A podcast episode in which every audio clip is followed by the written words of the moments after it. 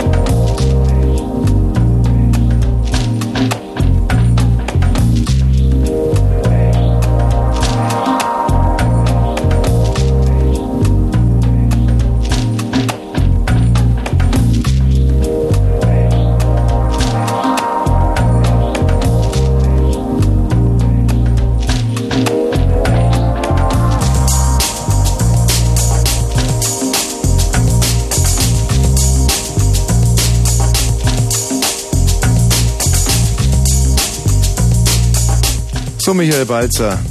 Jetzt sitzen wir da mit so einem ernsten Thema. Ja, Thomas Wosch. Und wissen noch gar nicht, ob wir der Sache gewachsen sind.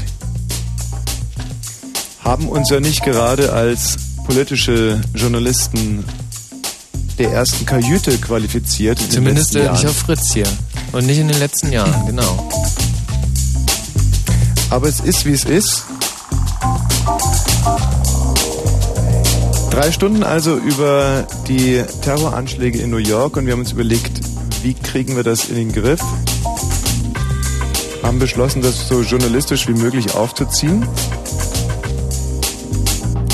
Und deswegen auch dank der flexibel und schnell arbeitenden Fritz-Redaktion, da muss man wirklich mal einen herzlichen Dank sagen, äh, qualifizierte Gesprächspartner. Was uns wiederum die Möglichkeit gibt, über die Frage, hallo Mandy aus Lichterfelde, hast du jetzt Angst, ja oder nein, ein bisschen was beizutragen und euch vor allem die Möglichkeit zu geben, mit Spezialisten zu reden. 0331 70 97 110. Da hätten wir unter anderem Dr. Reinhard Mutz. Er ist stellvertretender Direktor des Institutes für Friedensforschung und Sicherheitspolitik in Hamburg, den wir in Kürze anrufen werden und haben dann die Möglichkeit, äh, wenn es klappt, bis 22.30 Uhr Fragen an ihn zu stellen. Insbesondere über die Wahrscheinlichkeit eines Krieges. Welche Möglichkeiten haben die USA? Gegen wen werden sich solche Maßnahmen richten? Und dergleichen mehr. Von 22.30 Uhr bis 23 Uhr dann Ingolf Kahner, langjähriger USA-Korrespondent und jetzt Hörfunkchef im Berliner Hauptstadtbüro, also geradezu überqualifiziert für dieses Thema. Auch in erster Linie zu der Frage, welche Reaktionen von den USA zu erwarten sind. Aber natürlich auch alles rund um eine deutsche Beteiligung an einer eventuellen militärischen Aktion. Schröder hat sich ja gestern gegen 21 Uhr nochmal überraschend ans Volk gewandt gesagt, das Artikel 5 ist es, oder? Kommt ich glaube ja. Unklarheiten auf. Äh, greift das erste Mal übrigens überhaupt in der Geschichte der NATO. Das bedeutet, dass Deutschland mit Amerika sozusagen in Nibelungentreue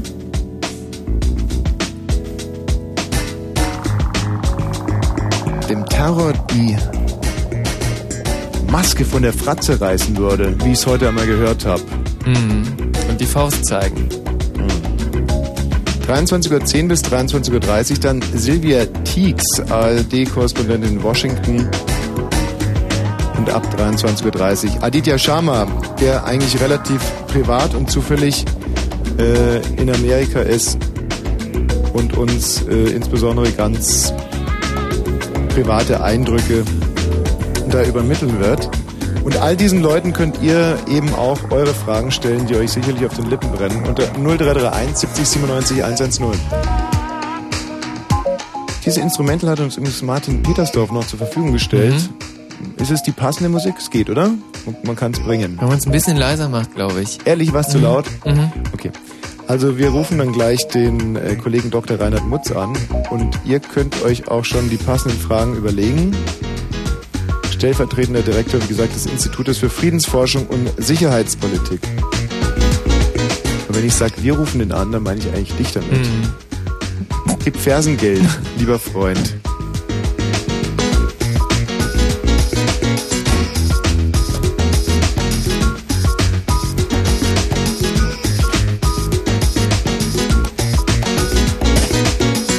Kleines Update, eine Meldung hier. USA wollen die Terroranschläge von New York und Washington mit massiver militärischer Vergeltung beantworten. Der stellvertretende Verteidigungsminister Paul Wolfowitz kündigte heute an, es werde nicht bei einer Vergeltung bleiben, einem Vergeltungsschlag. Es wird ein Feldzug und keine einzelne Aktion. Bush sprach vom ersten Krieg des 21. Jahrhunderts. Der US-Außenminister Colin Powell nannte den saudi-arabischen Millionär Osama bin Laden als Hauptverdächtigen. Eine positive Meldung ist auch gerade reingekommen. Wie durch ein Wunder konnten 50 Stunden nach dem Einsturz des World Trade Centers fünf Feuerwehrleute lebend aus den Trümmern geborgen werden.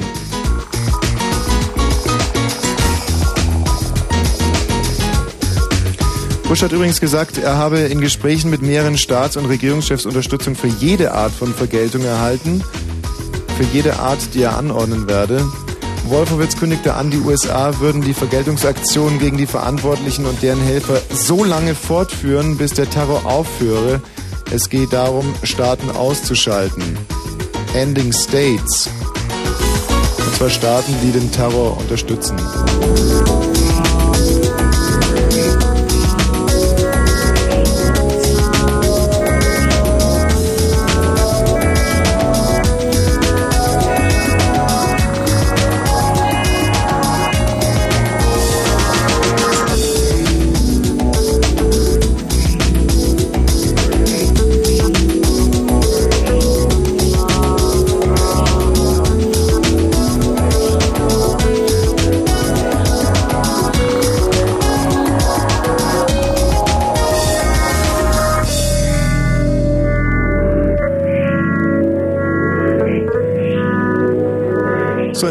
Jetzt Dr. Reinhard Mutz, äh, den stellvertretenden Direktor des Institutes für Friedensforschung und Sicherheitspolitik in Hamburg. Guten Abend, Herr Mutz. Guten Abend.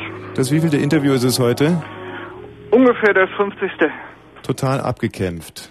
Naja, es geht noch. Kommen Sie nebenbei noch dazu, äh, Informationen zu sammeln? Ja, selbstverständlich. Ohne das geht's ja nicht. Man muss schon auf dem letzten Stand sein, sonst äh, kann man nur dummes Zeug reden.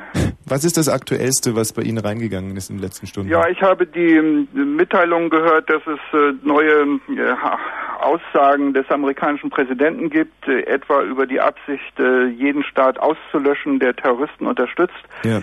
Nun muss man sicher sagen, das ist viel Rhetorik unter der Spannung und unter dem Druck des Augenblicks, aber zumindest ähm, denke ich, sind solche Aussagen von verantwortlichen Politikern, die ja auch über ein immenses militärisches Potenzial verfügen und es kommandieren, das ist der Oberbefehlshaber, sie sind nicht gerade beruhigend, solche Aussagen. Wollen wir das vielleicht mal zeitlich eingrenzen? Ähm, wann ist denn frühestens mit einem Gegenschlag der USA zu rechnen? Ich habe äh, vor wenigen Minuten gehört, dass äh, Flugzeuge Amerika im Moment nicht mehr anfliegen können, zumindest zum Teil nicht mehr anfliegen können. Was für Flugzeuge können Amerika nicht mehr anfliegen? Das habe ich jetzt nicht verstanden. Der zivile Flugverkehr ist ohnehin unterbrochen seit Dienstag.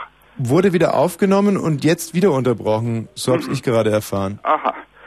Ja, also das wäre mir auch neu. In meiner Ansicht nach, meinem Kenntnisstand nach, war er bisher unterbrochen und noch nicht wieder aufgenommen. Mhm. Woran könnte man, an welchen, ähm, an welchen Zeichen könnte man denn erkennen, dass es jetzt losgeht? Also Sie müssen nur CNN sehen, dann, dann wird man es rechtzeitig erfahren. Ich gehe davon aus, dass das in dieser Woche noch geschieht. Also ähm, zum Beispiel heute Nacht, das ist ja etwas, was wonach man jetzt als erstes fragen würde, kann es heute Nacht passieren? Ja, oder? das sind zwar Spekulationen, wir haben keine verlässlichen Anzeichen dafür, aber ähm, auszuschließen ist das nicht. Ähm, und mit was hat man dann zu rechnen?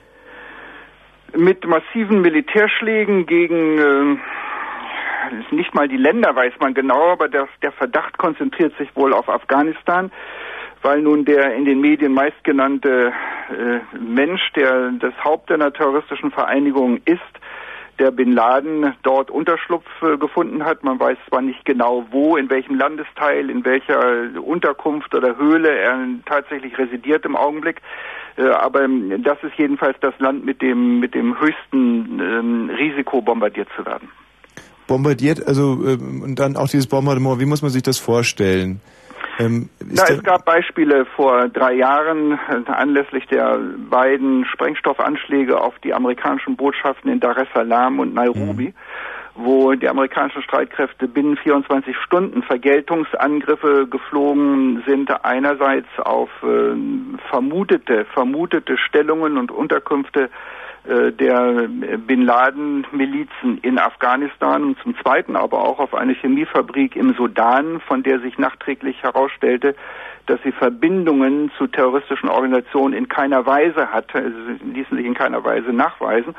Aber da war das nun schon mal geschehen und das wird dann abgehakt unter Kollateralschaden. aber jetzt mal so als kompletter Albtraum äh, steht nicht im Raum, dass die Amerikaner zum Beispiel, weiß nicht was, eine Atombombe schmeißen Nein, würden. ganz Auf, sicher nicht, ganz sicher nicht. Man will ja mm, doch eine gewisse Verbindung zu dem zu dem Anlass und zu der zu der mm, Verursachung der äh, Anschläge auf Manhattan und äh, auf Washington herstellen und da wäre nun wirklich Nuklearwaffen, Atomwaffen das völlig unverhältnismäßige Mittel, das ist also nun auszuschließen.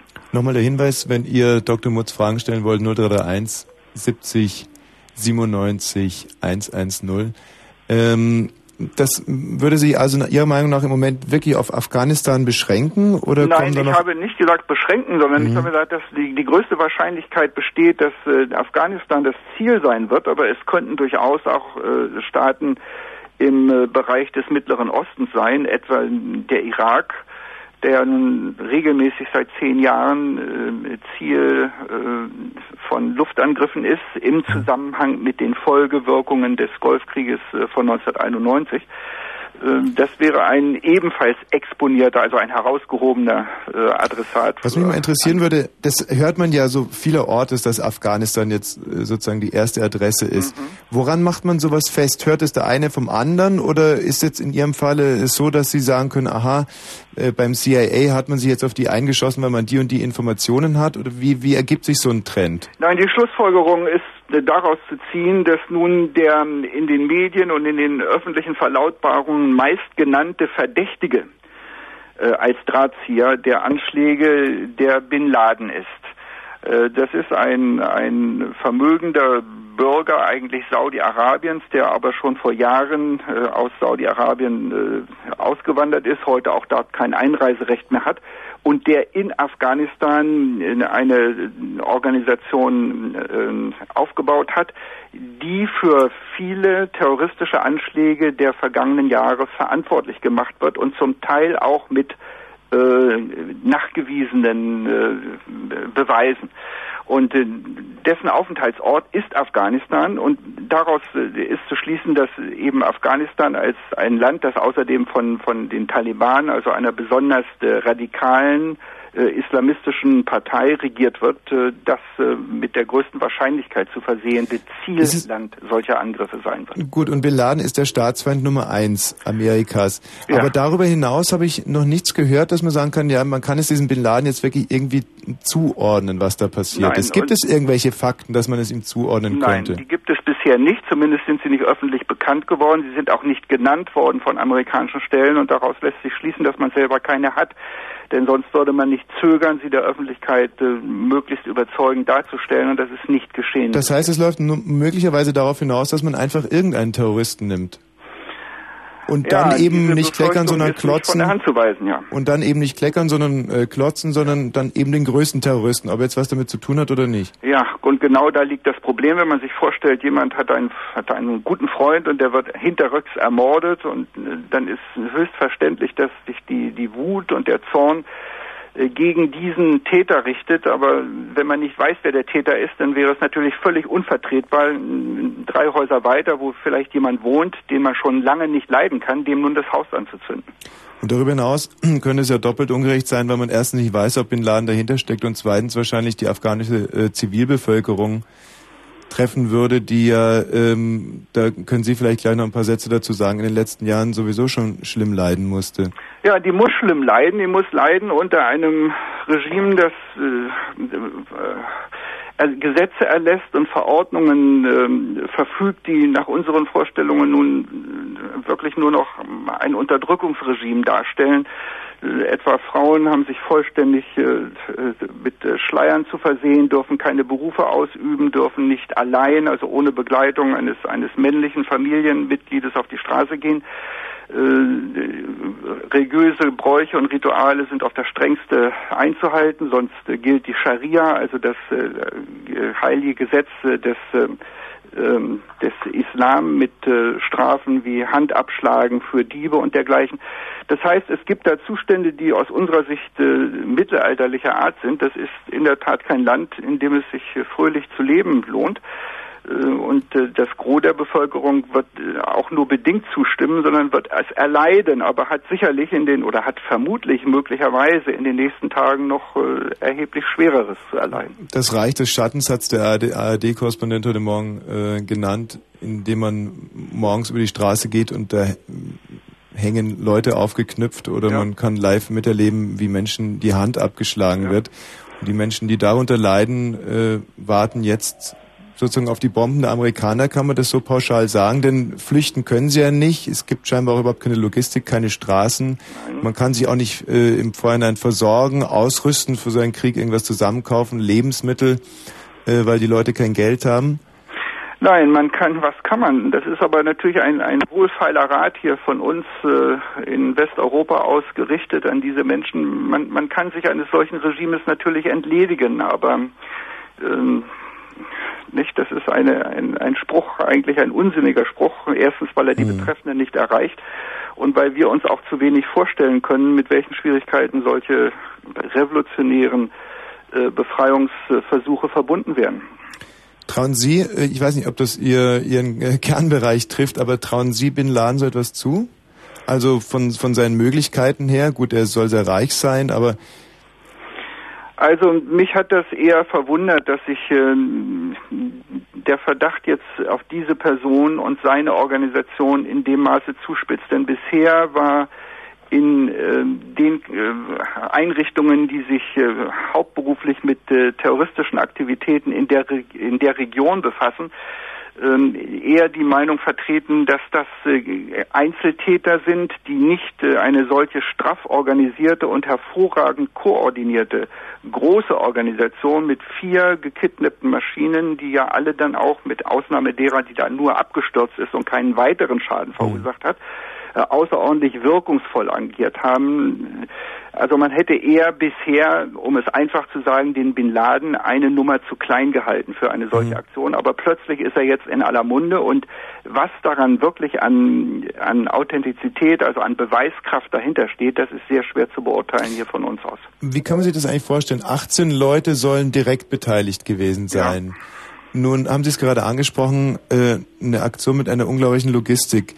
Ähm, und das Ganze muss ja auch vor allem geheim gehalten werden, was die Sache sehr erschwert. Wie viele Leute arbeiten da im Hintergrund? Wie viel, wie viel Geld kostet sowas? Wie, wie, wie kann man sich das vorstellen? Wie lange plant man an sowas? Ich habe gestern gehört, das musste auch sehr kurzfristig angeordnet äh, worden sein, denn nur bei sehr guten Sichtbedingungen konnte man die Türme überhaupt treffen. Diese Flexibilität beweist ja. ja auch wieder, macht so eine gewisse Qualität des Ganzen transparent, auch wenn sich das zynisch anhört. Ja. Also die Logistik ist vielleicht nicht so, so riesig. Also Logistik, das heißt Unterstützung mit materiellen Mitteln, mit Waffen, mit, mit Hightech, Kommunikationsverbindungen, all das ist nicht unbedingt das Problem, sondern man redet äh, da von den sogenannten schlafenden Agenten, die sich eine für längere Zeit in unauffälligen Berufen oder Tätigkeiten als Studenten dergleichen in dem Land aufhalten, in dem Land äh, wohnen, äh, untereinander Verbindung halten und der Plan selber für ein solches Unternehmen, der steht äh, viele Monate vorher fest. Mhm und wird dann auf ein bestimmtes Kommando hin ausgelöst. Was nur das Besondere an dieser äh, Operation gewesen ist, an diesem äh, kriminellen, an dieser kriminellen Anschlagsserie, ist, dass es sich in mindestens vier Fällen davon um Leute gehandelt haben muss, die nicht nur bereit gewesen sind, ihr eigenes Leben aufs Spiel zu setzen und eben äh, Hunderte, Tausende, Zehntausende Menschen möglicherweise mit in den Tod zu nehmen, sondern die auch über eine ganz bestimmte Fähigkeit und Fertigkeit verfügt haben, nämlich eine große Verkehrsmaschine zu fliegen, zumindest mhm. auf den letzten Kilometern zu fliegen und sie sicher in das Ziel zu bringen, das sie sich für ihren Anschlag ausgesucht haben. Wir haben Hörer, Mirko. Hallo. Ja, hallo, Tai Tommy. Äh, schönen Abend, Herr Mut. Hallo. Ich habe mal eine Frage und zwar, es greift ein Stück zurück jetzt. Mich würde doch einfach mal interessieren, das ist doch die Geschichte oder der Lebenslauf von Bin Laden ist doch schon seit Ewigkeiten bekannt. Ja. Warum veröffentlicht man nicht irgendwo ganz gewaltig in der Öffentlichkeit mal äh, den ganzen Sachverhalt, wie der Herr Bin Laden erstens zu seinem Geld gekommen ist wie er das erreicht hat. Und zweitens, warum man da immer noch schon seit zehn Jahren hinterher ist und nicht in der Lage ist, diese ganze Sache irgendwie so zu kontrollieren, dass man ihm die ganzen äh, finanziellen Mittel abjagt, dass er so einen Blödsinn nicht mehr machen kann, den er hier treibt, wenn wirklich der Hauptverantwortliche ist. Und die zweite Frage auch in dem Zusammenhang ist, äh, warum maßen wir uns zurzeit eigentlich ganz gewaltig an, äh, irgendwelche äh, politischen Verhältnisse in Afghanistan oder woanders anzugreifen, die uns sonst äh, schon aus dem Lauf der Geschichte raus eigentlich nie groß interessiert haben, bis auf halt diese ganzen äh, wirtschaftlichen Aspekte wie äh, Bodenschätze und sowas was dort zu finden ist und wo man auch eigentlich ganz massiv davon sprechen muss, dass äh, gerade auch dort in den Glauben extrem eingegriffen wurde, um hier private äh, Sachen eben durchzuziehen. Spricht generell von den Briten, wenn man die Geschichte verfolgt in den letzten 200 Jahren, was da unten passiert ist und auch Amerika hat dort nicht ganz äh, ist dort nicht an schuldlos. Und deswegen würde mich das doch mal interessieren, wie man da denn jetzt eigentlich dazu steht und äh, das alle zwar verurteilt, aber im Großen und Ganzen die Schuld von sich selber wegschiebt. Ja, also erste Frage, was den Bin Laden angeht, es, ist, es sind einige wesentliche Punkte seines Lebensweges sind bekannt. Zum Beispiel danach haben Sie gefragt, wie er mhm. zu seinem Reichtum kommt. Nun, er ist einer derer, die in Saudi-Arabien mit Ölgeschäften äh, immense Reichtümer angesammelt haben und die hat er auch bei seiner bei seinem Weggang aus Saudi-Arabien. Er ist ja heute dort des Landes verwiesen, er kann nicht mehr mhm. dorthin zurückkehren rechtzeitig auf internationale Konten übertragen hat und dieses Geld pflegt sich auch zu vermehren durch geschickte Anlage und äh, sein sein finanzieller Reichtum, der finanzielle Hintergrund, der kommt aus seiner von seiner Abstammung und von seiner familiären Herkunft. Da vielleicht eine ganz kurze Zwischenfrage: Stimmt es oder dass Amerika ihn eigentlich erst so richtig hochgepäppelt hat, damals in Stellung gebracht hat gegen äh, Russland und Ja. ihm die Sache sozusagen jetzt um die Ohren fliegt? Ja, also erst richtig hochgebracht kann man nicht sagen, aber er hat eine Zeit lang, nämlich bis 1989, als die, die also bis bis 1989 war Afghanistan von sowjetischen Streitkräften besetzt. Und da gab es den, den Widerstandskrieg der verschiedenen islamistischen Befreiungsbewegungen gegen die sowjetische Besetzung. Und einer der regionalen Anführer dieser Widerstandsbewegungen gegen die Sowjets war der Bin Laden und hat in dieser Eigenschaft damals amerikanische Unterstützung erfahren. Sowohl durch Ausbildungshilfe für seine Leute als auch durch Waffenlieferungen. Damals war er also ein Alliierter der Vereinigten Staaten. Nur als die Sowjetunion, äh, die sowjetischen Streitkräfte aus dem Land äh, vertrieben worden waren, äh, führten diese verschiedenen äh, islamistischen Gruppen Krieg gegeneinander. Und da äh, aus dieser aus dieser Entwicklung entstand äh, die Taliban-Herrschaft, die heute das Land beherrscht und die sich dann zugleich gegen Amerika als den Hauptfeind in ihrer Sicht gewandt hat und seitdem äh, gibt es nun die Gegnerschaft zwischen den Vereinigten Staaten und dieser Organisation. Aber ursprünglich war das anders. Vor etwas mehr als zehn Jahren war das noch anders. So, und die zweite Frage von dem äh, An- Anrufer, was geht uns das eigentlich an? Ja, in der Tat, die Bundesregierung wird auch ganz sicher nicht sagen, wenn sie sich äh, zur Unterstützung äh, der amerikanischen Vorhaben entschlossen hat, dass das äh, Maßnahmen sein sollen, die gegen dieses Land gerichtet sind, gegen Afghanistan oder gegen überhaupt ein Land weit entfernt von uns, äh, mit dem wir nichts zu tun haben oder mit dem wir kein Feindschaftsverhältnis und kein, keinen Kriegszustand haben, sondern man versucht oder man behauptet zumindest zu unterstützen den amerikanischen Versuch, Terrorismus an den Wurzeln zu bekämpfen. Das ist die Erklärung. Ich halte sie nicht für besonders überzeugend, äh, aber versuche zumindest wiederzugeben, was im Augenblick die relativ einheitliche Meinung der politischen Gruppierungen in Berlin ist. Mirko, vielen Dank erstmal. Ja, Birte. Hallo. Birte, guten Abend. Ja, Hallo. hallo. Ähm, und zwar hätte ich auch eine Frage, und zwar in Bezug darauf, ähm, was wird passieren? Also ich denke, wenn die ähm, jetzt gegebenenfalls Afghanistan bombardieren, denke, sie werden niemals alle Rebellen ähm, da äh, töten können, weil die werden sicherlich nicht in ihren Stationen hocken und warten darauf, dass sie abbombardiert werden. Und ich frage mich einfach, wie reagieren die? Also ich denke, es gibt ja noch wesentliche schlimmere Sachen, die passieren können, also so schlimm wie es jetzt auch ist. Ich meine, es gibt irre viele Atomkraftwerke, die nicht flugzeugsicher sind und ähm, sobald das Flugverbot aufgehoben ist, schicken die die nächste Maschine runter. Also deswegen denke ich, die Frage, provoziert man die nicht vielleicht noch viel eher? Ja, ich will zunächst wieder versuchen, die Frage sozusagen aus der Sicht der amerikanischen Regierungsinstanzen, die nun zu militärischen Schlägen greifen wollen, zu beantworten. Das wird man sicher sofort einräumen, dass man jetzt nicht alle Terroristen erwischt und auch nicht diesen, diesen äh, Herd, diese Kommandozentralen dieser Bin Laden-Organisation.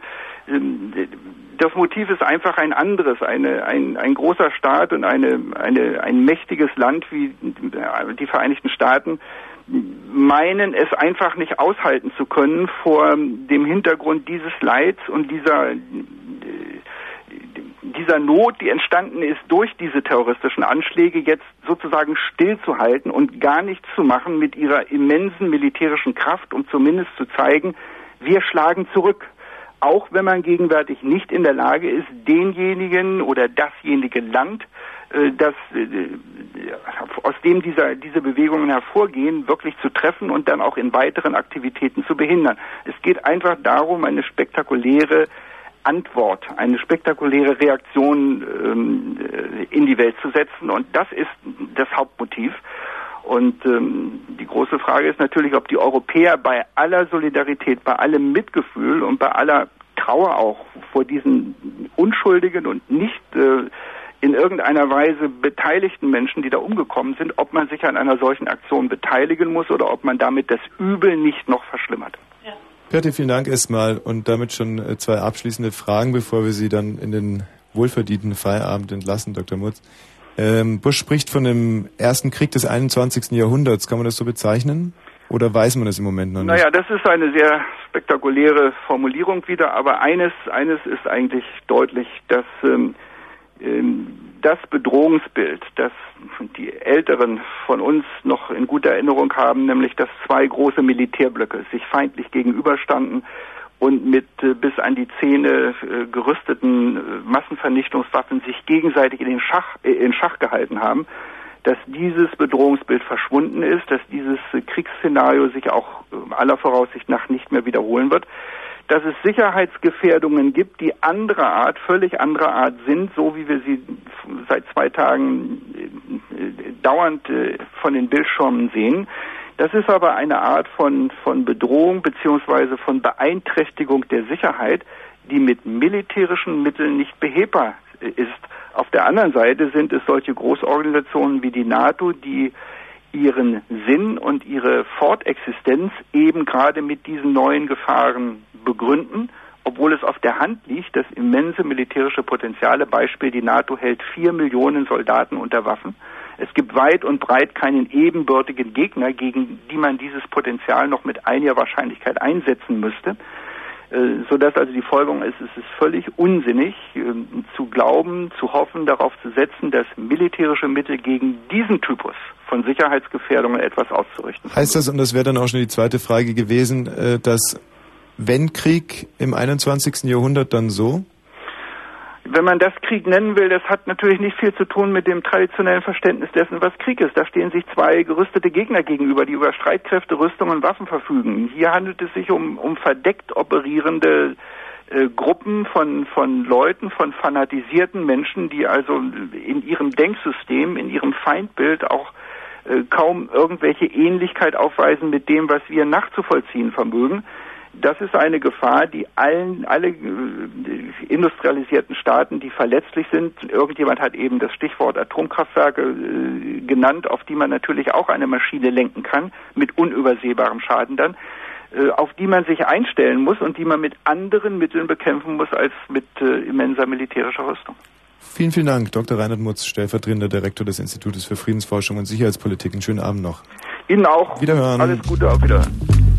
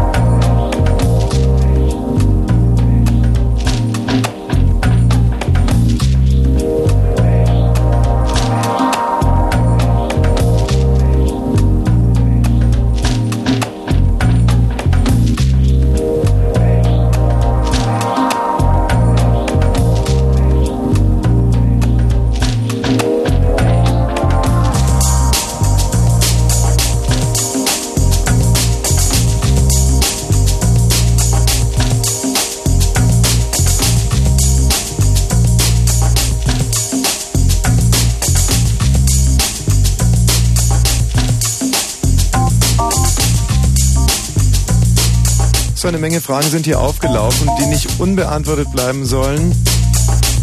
Wenn auch nicht von Dr. Reinhard Mutz, der jetzt endlich Feierabend macht. Denn dann doch von Ingolf Karnal, der genauso qualifiziert ist und uns in wenigen Minuten zur Verfügung steht. Davor aber noch ein bisschen Musik, dann die Nachrichten und dann Ingolf Karner, langjähriger USA-Korrespondent und jetzt Hörfunkchef im Berliner Hauptstadtstudio.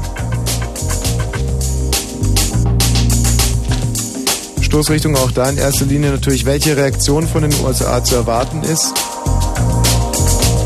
und inwiefern sich Deutschland dann beteiligen muss, darf, es tun wird. 0331 70 97 110.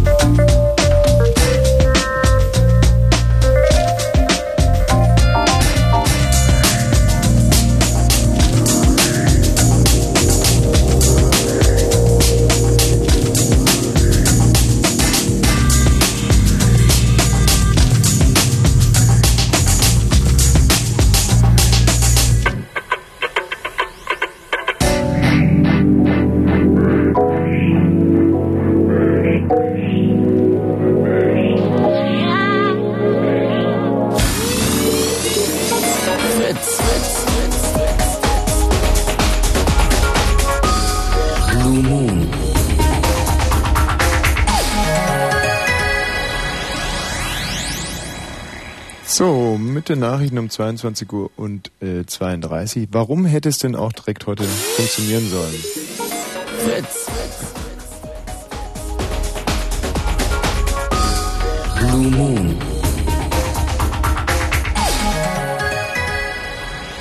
So, nur aber, oder? Nee, auch nicht. Oh. Keine Ahnung, wie man diese MOD hier startet. Ah. Hilfe naht. Das ist eben so ungewohnt hier in Hoch. Ja, das wäre es gewesen, aber. mhm. Danke. Fritz, Kurzinfo. 22 und 33 Minuten mit Matthias Kerkhoff. Das Wetter zunächst vereinzelt Schauer bei 12 bis 9 Grad. Morgen vor allem in der Südhälfte Brandenburgs Regen 16 bis 18 Grad. Hier sind die aktuellen Meldungen. Als Reaktion auf die Terroranschläge haben die USA eine umfangreiche Militäraktion angekündigt. Vizeverteidigungsminister Wolfowitz sagte am Abend, es werde nicht einen einzelnen Militärschlag geben, sondern einen Feldzug. Einzelheiten nannte er nicht. Unterdessen bezeichnete Außenminister Paul den Moslem-Extremisten Osama bin Laden als Hauptverantwortlichen für die Terroranschläge. Zwei Tage nach dem Anschlag auf das World Trade Center haben Rettungsmannschaften am Abend fünf Feuerwehrleute lebend aus den Trümmern geborgen. Allein in New York werden fast 5000 Menschen vermisst. Beim Anschlag auf das US-Verteidigungsministerium in Washington sollen etwa 190 Menschen ums Leben gekommen sein. Die Terrorserie in den USA ist offenbar auch von Deutschland aus vorbereitet worden. Vermutlich drei der Selbstmordattentäter lebten zeitweilig in Hamburg. Die Bundesanwaltschaft leitete heute Ermittlungen gegen eine islamistische Terrorgruppe ein. Die Bundesregierung hat alle Bürger für morgen um 12 Uhr zu drei Schweigeminuten aufgerufen.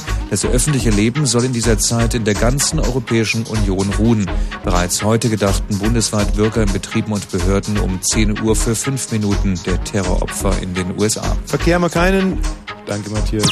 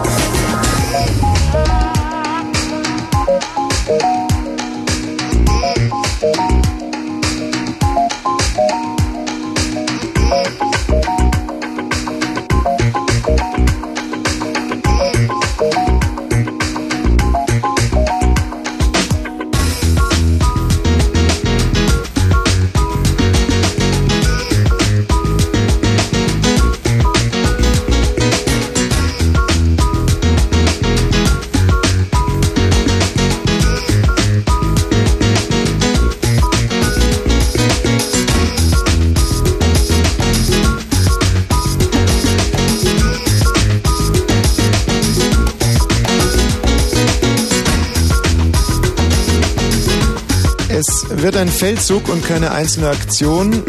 Dieses Zitat stammt von Paul Wolfowitz, dem stellvertretenden USA-Verteidigungsminister. Und wann dieser Feldzug beginnen könnte, kann uns jetzt vielleicht Ingolf Karnal sagen. Guten Abend, Herr Karnal. Guten Abend. Langjähriger USA-Korrespondent, jetzt Hörfunkchef im Berliner Hauptstadtbüro, deswegen doppelt qualifiziert für dieses Thema. Äh, greifen wir die Frage gleich auf. Mit es wann kann rechnen Sie jederzeit denn? passieren.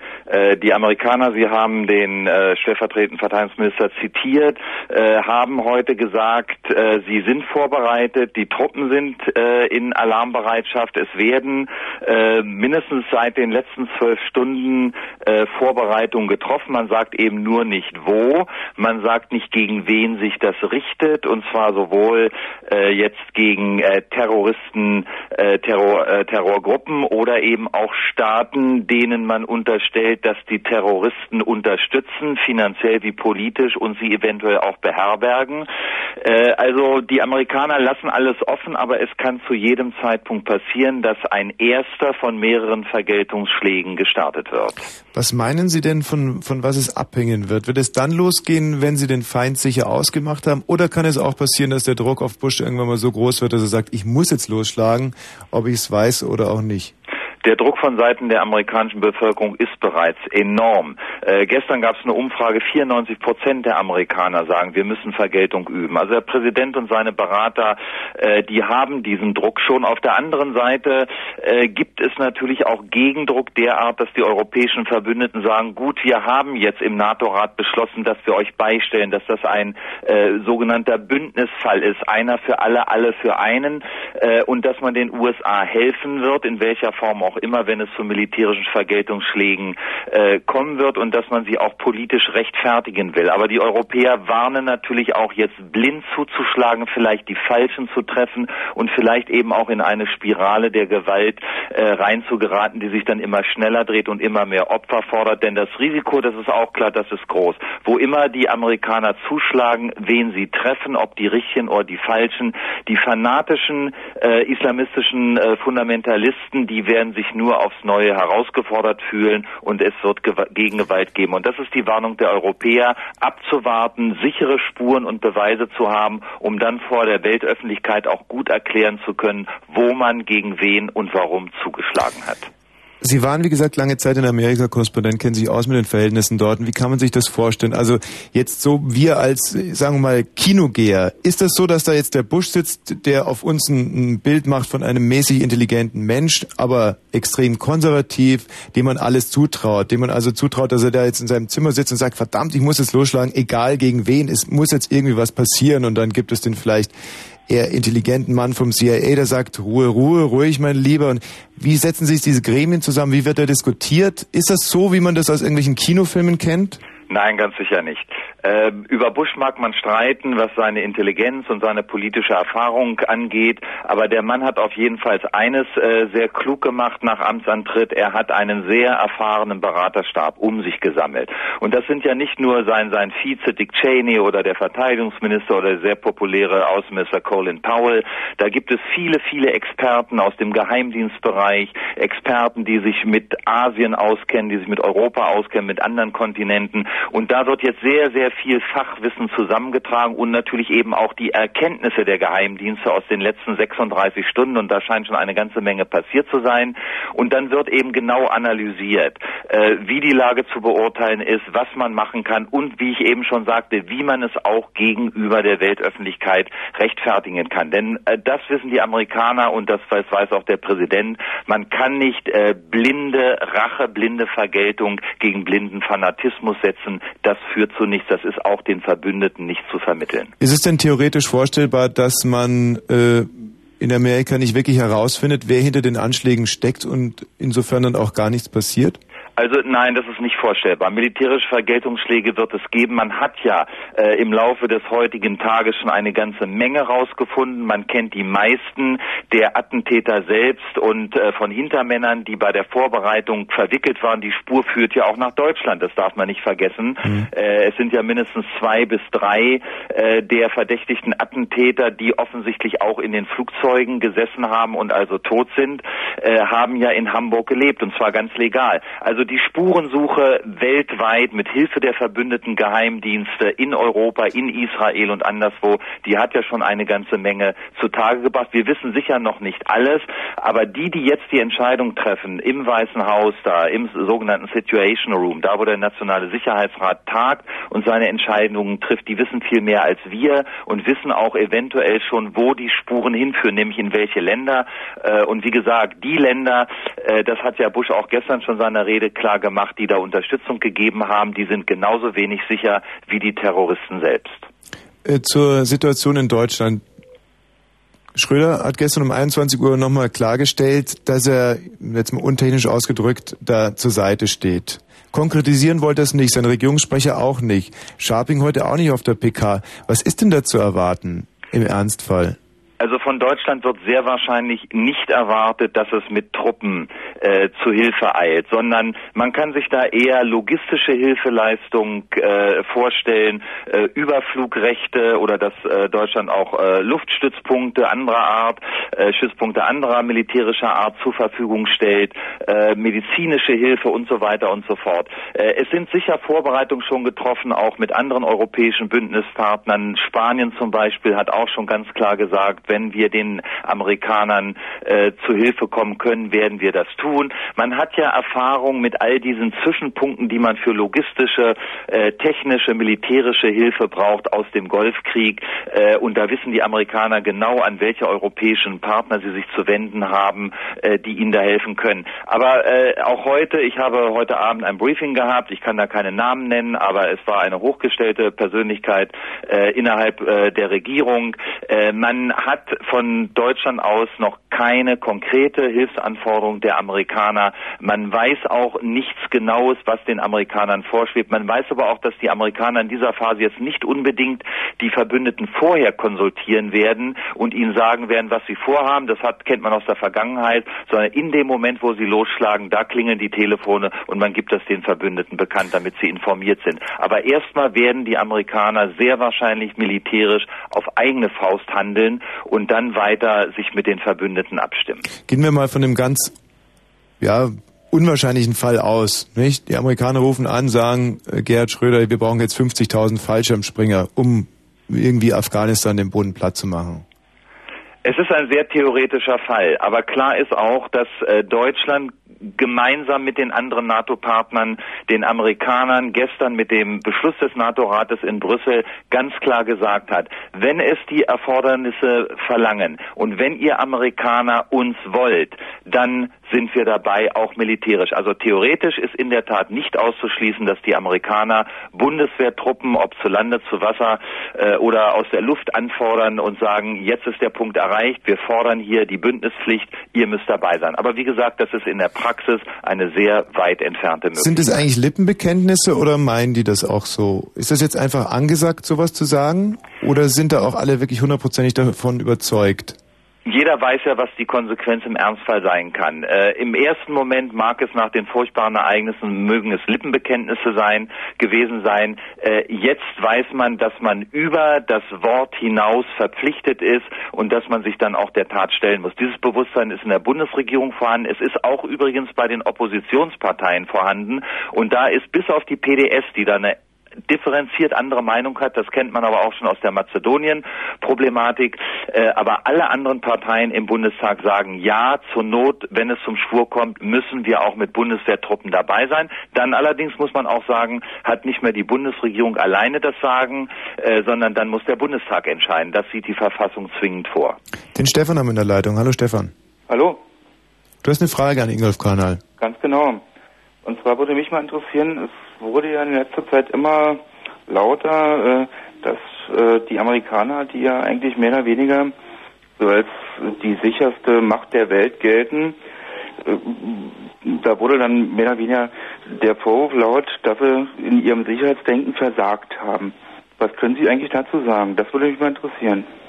Also man weiß ja noch nicht so viel. Der Vorwurf steht ja schon im Raum, auch in den USA selbst, dass die Geheimdienste, FBI, CIA und es gibt ja noch eine Menge anderer, aber das sind die beiden großen, die man kennt, äh, dass die in der Tat versagt haben, denn es gab in den letzten Monaten aus Ägypten, aus Israel, von den dortigen Regierungen und Geheimdiensten ganz konkrete Warnungen und zwar auch, dass eben der, äh, auf den jetzt alle Finger zeigen, nämlich den, den äh, Osman Bin Laden, diesen saudi-arabischen Multimillionär, Revolutionär und äh, mutmaßlichen Terroristen, der seit langen Jahren seinen Unterschlupf in Afghanistan gefunden hat, dass der etwas plane. Und es gab auch konkrete Hinweise darauf, dass das möglicherweise diesmal nicht irgendwo äh, in ferner Welt sei, sondern in den USA selbst, dass er das Herz der Vereinigten Staaten und der Menschen dort treffen sollte.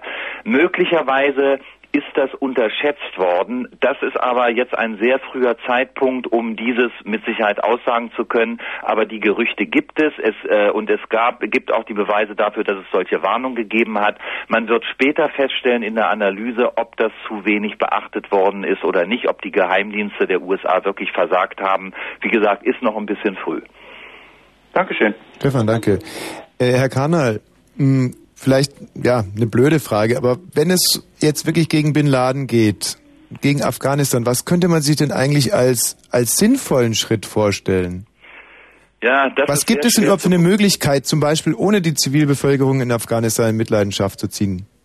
Sehr, sehr schwierig vorstellbar, ehrlich gesagt. Das sagen auch alle Experten. Ich bin alles andere als ein Afghanistan-Experte, aber man weiß eben äh, aus der Vergangenheit, äh, dass eben der Bin Laden ein sehr, sehr intelligenter und äh, gut organisierter Mensch ist mit all seinen Hilfstruppen da. Und dass der natürlich nicht so dumm ist wie das Kaninchen vor der Schlange jetzt da in seinen Bergen, wo er seine Ausbildungslager hat, die Trainingslager für potenzielle Terroristen und seine Waffenlager, dass der sich da jetzt hinsetzt und auf den Schlag der Amerikaner wartet. Äh, das ist ja ohnehin ein sehr, sehr schwierig zugängliches Gelände. Da kann man auch nicht einfach so mit Marschflugkörpern reinschießen äh, und dass die Amerikaner da mit Bodentruppen, mit Fallschirmjägern so reingehen. Auch das ist eigentlich relativ unwahrscheinlich, wäre ein sehr, sehr großes Risiko.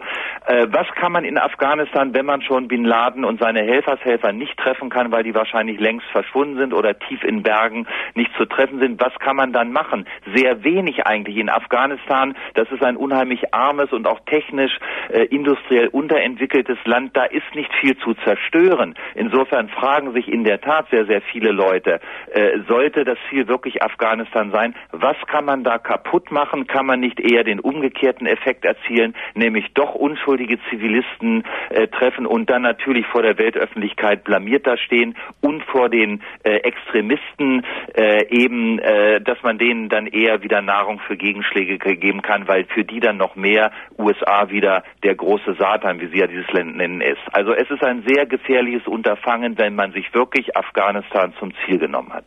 Insbesondere wenn, wenn es nicht gelingt, und dann wäre ich auch schon bei der nächsten Frage, apropos Gegenschlag.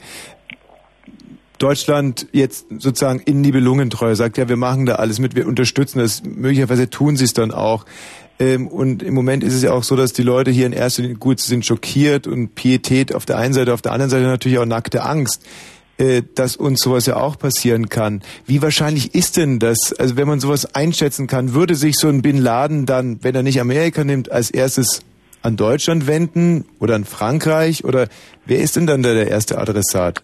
Äh, das ist sehr, sehr schwer abschätzbar. Nehmen Sie zwei Beispiele. Äh, es ist gar nicht so lange her, dass äh, nämlich so um Weihnachten letzten Jahres rum, dass ja einige, ähm, eine kleine Gruppe von, von Extremisten, äh, also von, von islamischen Fundamentalisten, die offensichtlich einen Terroranschlag vorhatten, in Deutschland festgenommen worden sind. Da hat zum, zum Glück rechtzeitig einen Hinweis gegeben. Da sind Unterlagen und auch Bilder zum Beispiel vom Straßburger Münster äh, gefunden worden und daraufhin gehen die Geheimdienstexperten davon aus, dass da ein Anschlag in Straßburg geplant worden ist. Das ist verhindert worden. Ein paar Jahre vorher ist in, äh, äh in Marseille, glaube ich, eine Maschine abgefangen worden, äh, und gestürmt worden. Und da hat sich aufgrund der Unterlagen der Verdacht erhärtet, dass diese Maschine über Paris gezündet werden sollte. Und das mhm. waren damals nordafrikanische äh, islamische mhm. Terroristen. Also jedes europäische Land käme theoretisch auch in Frage, wenn Bin Laden oder andere, es muss ja nicht unbedingt er gewesen sein, mhm. er ist ja auch sicher nicht der Einzige, der denkbar ist. Es gibt jede Menge auch palästinensischer Organisationen im Nahen und Mittleren Osten, äh, die auch solche Anschläge schon verübt haben und vielleicht auch neue wieder planen. Äh, also da ist jedes europäische Land denkbar, das eben als Verbündeter der USA gilt und damit als potenzielles Angriffsziel. Spielen solche Gedanken bei Schröder auch eine Rolle, dass er sagt, einerseits müssen wir den Amerikanern natürlich solidarisch zur Seite stehen, auf der anderen Seite wollen wir uns jetzt vielleicht nicht extrem aus dem Fenster hängen, soll es doch der Franzose machen oder so, dass da irgendeiner noch äh, weiter vorne dran steht? die Bundesregierung und auch die anderen europäischen Verbündeten sind sich dieser Risiken äh, völlig bewusst. Aber das ist dann eben eine, eine Grundsatzfrage. Man kann nicht immer dem äh, einzigen und zweifellos mächtigsten Verbündeten die Last der Verantwortung äh, überlassen, wenn man weiß, dass der internationale Terrorismus immer gefährlicher wird, dass er überall zuschlagen kann inzwischen, hochgerüstet, finanziell gut ausgestattet, technologisch, wie gesagt, auch hochgerüstet ist, dann kann man nicht immer sagen, erledigt ihr das mal äh, und man ist trotzdem der Gefahr ausgesetzt, dass es einen selbst mal erwischt. Man darf eines nicht vergessen, die NATO hat ganz bewusst vor zwei Jahren in Washington bei ihrem Jubiläumsgipfel zum 50-jährigen Bestehen äh, ihre ganze Aufgabenstellung hier erweitert und genau um diesen Terrorismuspassus, den es vorher 50 Jahre lang nicht gegeben hatte, weil man wusste, weil man sich bewusst war, da wächst etwas heran, was uns alle gefährdet und was wir bekämpfen müssen. Und seitdem äh, gibt es das Bewusstsein, dass man gegen so etwas vorgehen muss eines Tages, vielleicht auch mit dramatischen Mitteln unter großen Risiken. Und jetzt ist genau dieser Punkt erreicht. Ich möchte noch eins hinzufügen. Die NATO steht in ihren Ängsten dem internationalen Terrorismus gegenüber nicht alleine. Auch große Mächte wie Russland und China wissen inzwischen, dass sie nicht gefeit sind vor Anschlägen von internationalen Terroristen. Und nicht umsonst hat es ja im Weltsicherheitsrat schon eine Beschlusslage gegeben mit den Stimmen von Russland und China, die eben auch den internationalen Terrorismus verdammen und ihre Mitarbeit zugesichert haben. Und Sie können davon ausgehen, dass auch in den letzten Tagen seit den schrecklichen Ereignissen die russischen Geheimdienste an der Seite der Amerikaner und der Europäer hinter den Kulissen daran mitwirken, die Terroristen zu finden. Herr Kanal, eine letzte Frage. Ich werde es auch gleich Frau Tieks sprechen, weil das ist so eine Vorher-Nachher-Frage. In Ihrem Fall vorher. Meinen Sie, ähm, dass es ein Zufall ist, dass es jetzt unter Bush passiert ist? Oder hat er die Schraube einfach überdreht? Nein, ich glaube nicht, dass das was mit der äh, Person von Bush zu tun hat. Ich glaube, das waren lange Planungen, davon gehen auch die Experten aus, mindestens mehrere Monate. Und wenn man mal auf die Amtszeit von Bush sieht, die jetzt gerade mal so acht, neun Monate dauert, möglicherweise sind diese Planungen schon noch unter der Amtszeit von Präsident Clinton äh, entstanden. Vielen Dank, Ingolf Kanal. Schönen Abend noch. Ihnen auch, ciao.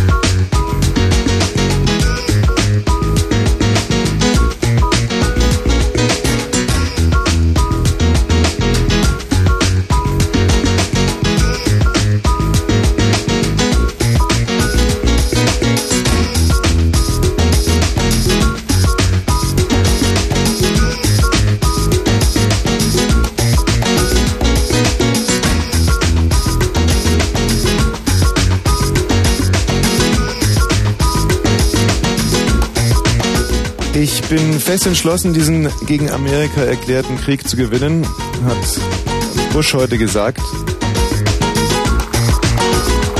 Seine Regierung wurde, werde sich darauf einstellen und andere Staaten bitten, sich den USA anzuschließen, unter anderem natürlich auch Deutschland. Unsere nächsten drei Gesprächspartner zu diesem Thema rufen allesamt aus den USA an. Teilweise Profis wie unsere ARD-Korrespondentin in Washington, mit der wir in zehn Minuten sprechen werden. Teilweise, ich sage jetzt mal, Amateure. Hallo Bastian. Hi. Was machst du in New York? Ich, äh, ja, weil du gerade von Amateuren sprichst. Ich arbeite für einen Lokalsender New York. Wo, wo sitzt der? Der sitzt in der 42. Straße. Das ist also wie weit weg? Äh, äh, ich sag mal so, mit dem Bus 20 Minuten vom Geschehen weg. Ungefähr, ja. Seit wann bist du in New York? Seit einem Jahr. Seit einem Jahr lebe ich hier, ja. Und dann stellt sich die erste Frage natürlich von selber.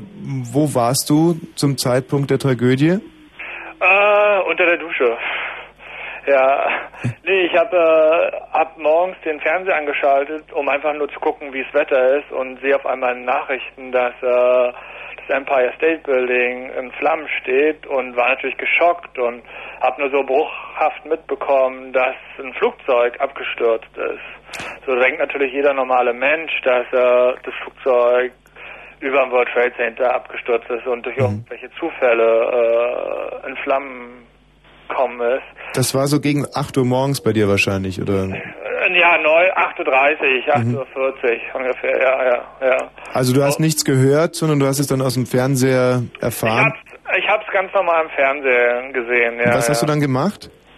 Ähm, na, da ich halt für Nachrichtensender arbeite, äh, habe ich halt gleich, gleich meine Rollerblades untergeschnallt und bin zu meinem Sender gefahren, ge Mhm. ge gebladet. Mhm. Und ähm, ja, es war halt erschütternd, so die Straßen, ähm, weil die ganzen Menschen. Ich muss dazu sagen, ähm, dass keine Panik ausgebrochen ist. Mhm. Alle Menschen waren sehr ruhig, alle New Yorker sehr hilfsbereit, was natürlich jeder so New York, der in New York schon mal war, kennt es normalerweise sehr, sehr eigennützig alle Leute sind. War völlig das Gegenteil. Ich war sehr, sehr angenehm überrascht, dass wirklich, wie es so schön immer heißt, dass in der Krise alle Leute zusammengearbeitet haben. Und ähm, äh, ja, Bist du zur Unglücksstelle gefahren dann auch, oder? Nein, nein, nein, nein, nein, auf keinen Fall. Ist einfach zu gefährlich gewesen. Und ähm, ich habe auch Kollegen gehabt, die zum Beispiel direkt nachdem das Flugzeug in den ersten Tower eingestürzt ist, ähm, zur Unglücksstelle gefahren sind mit ihrem Satellitenwagen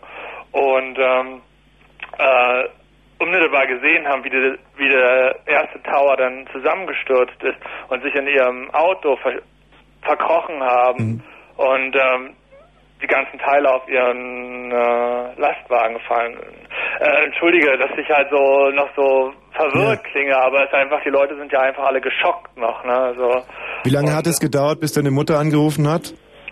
äh, ne, sie ist nicht durchgekommen Mhm. am Anfang. Das ist halt ein Problem, weil alle internationalen Leitungen halt blockiert waren. Und äh, Gott sei Dank funktionierte noch das lokale Telefonnetz. So habe ich einfach schnell meine E-Mail geschrieben, dass alles okay ist. Und ähm, ja, dann war sie erstmal beruhigt. Aber natürlich, äh, alle Angehörigen und so waren alle völlig schockiert. Und auch der Grund, warum ich jetzt bei euch anrufe, ist einfach, um zu sagen, dass ähm, ähm, für alle, die in Berlin Angehörige in New York haben, dass sie sich bitte keine Sorgen machen sollen. Da, ähm, ich sag mal, das Leben jetzt nach, so, nach dem zweiten Tag, nach der Tragödie, mehr oder weniger normal weitergeht. Ja, natürlich haben alle Leute sitzen mit einem Schock in den Knochen da, aber es wird alles versucht und unternommen, hier mehr oder weniger ein normales Leben über der 14. Straße zu führen. Also ähm, ich lebe an der 49. und ähm, hier also in Midtown ist eigentlich das Leben wieder, sage ich mal, mehr oder weniger normal. Also ich war heute zum Beispiel, es war mir möglich, ganz normal Wäsche zu waschen oder in den Supermarkt zu gehen Ja. und Lebensmittel einzukaufen. Ja. Wir saßen heute da und haben uns überlegt, weil in, in Deutschland ist die Stimmung natürlich vergleichbar, sicherlich nicht ganz so schlimm, aber ich habe sowas auch noch nie erlebt, dass wirklich alle Leute so deprimiert sind, so traurig und so schockiert sind. Und wir haben uns heute überlegt, ist schon mal irgendwas Vergleichbares passiert? Ähm, und wir selber haben nichts gefunden und dachten vielleicht damals, äh, der Anschlag während den Olympischen Spielen, da waren wir noch zu jung, konnten es nicht so richtig wahrnehmen. Hm, Es, würde dir irgendwas einfallen jetzt, was die Stimmung in Amerika, gibt es irgendwas Vergleichbares? Nein, nein, auf keinen Fall. Vergleichbares. Also ich habe auch schon viel in meinem Leben erlebt soweit, aber es gibt nichts, nichts Vergleichbares. Also wirklich, äh, Gut, hier in Deutschland ist es natürlich nicht nur äh, nicht nur so, sozusagen die Pietät gegenüber den Toten, sondern auch die Angst gegen äh, vor dem, was jetzt kommen mag. Ist das in Amerika auch so oder? Ja, es ist, ist genauso. Also wirklich die Leute, äh, also zum Beispiel heute, was ich heute mitbekommen habe, dass die Flughäfen um New York wieder geöffnet worden sind und dabei eine Bombendrohung ausgesprochen wurde ist oder etwas gefunden wurde, äh, Explosionsstoff gefunden wurde. Es wurde angenommen auf jeden Fall. Und die Leute sind dann panikhaft aus den Flughäfen gerannt und so. Also es ist eine ganz schlimme, angespannte Stimmung, so wirklich. Und äh, ähm, das wird alles begleitet. Es ist halt diese Stadt, also bis gestern Nacht oder heute Morgen war die Stadt auch unheimlich ruhig, weil natürlich die ganzen Zugänge gesperrt waren und ähm, kein kein Verkehr äh, da war, war die Stadt unheimlich ruhig und man hatte halt diesen nur diese Sirenen von den äh, Krankenwagen und Feuerwehrzügen irgendwie äh, als Atmosphäre, Geräuschkulisse und das Schlimme war natürlich auch noch diesen äh, Smoke, den Gestank von dem World Trade oder was übrig geblieben ist vom World Trade Center, äh, der Rauch, der über der ganzen Stadt hing und es war einfach furchtbar. So, man konnte auch gar nicht mehr atmen. Ja. Vielleicht abschließend, ähm, bereust du es, dass du dorthin gefahren bist, dass du dich entschieden hast, dahin zu fahren, um zu arbeiten? Oder sagst du sogar als Journalist, so schlimm ist es, ich bin froh, dass ich da vor Ort war zu dem Zeitpunkt? Äh, puh, Frage. Ich, äh, ich meine, ich arbeite nicht als Journalist hier, aber ähm, äh, nein, ich bereue es nicht, dass ich nach New York gefahren bin. War alles, was ich bis jetzt erlebt habe, sehr, sehr positiv war. Ja, und äh, nein, äh, nein, ich bereue es nicht. Bastian, vielen Dank für den Anruf. Ja, ja. Ciao. In Kürze also Silvia Tieks, ARD-Korrespondentin in Washington. Und dann vielleicht und hoffentlich auch wieder mit euren Fragen unter 0331 70 97 110.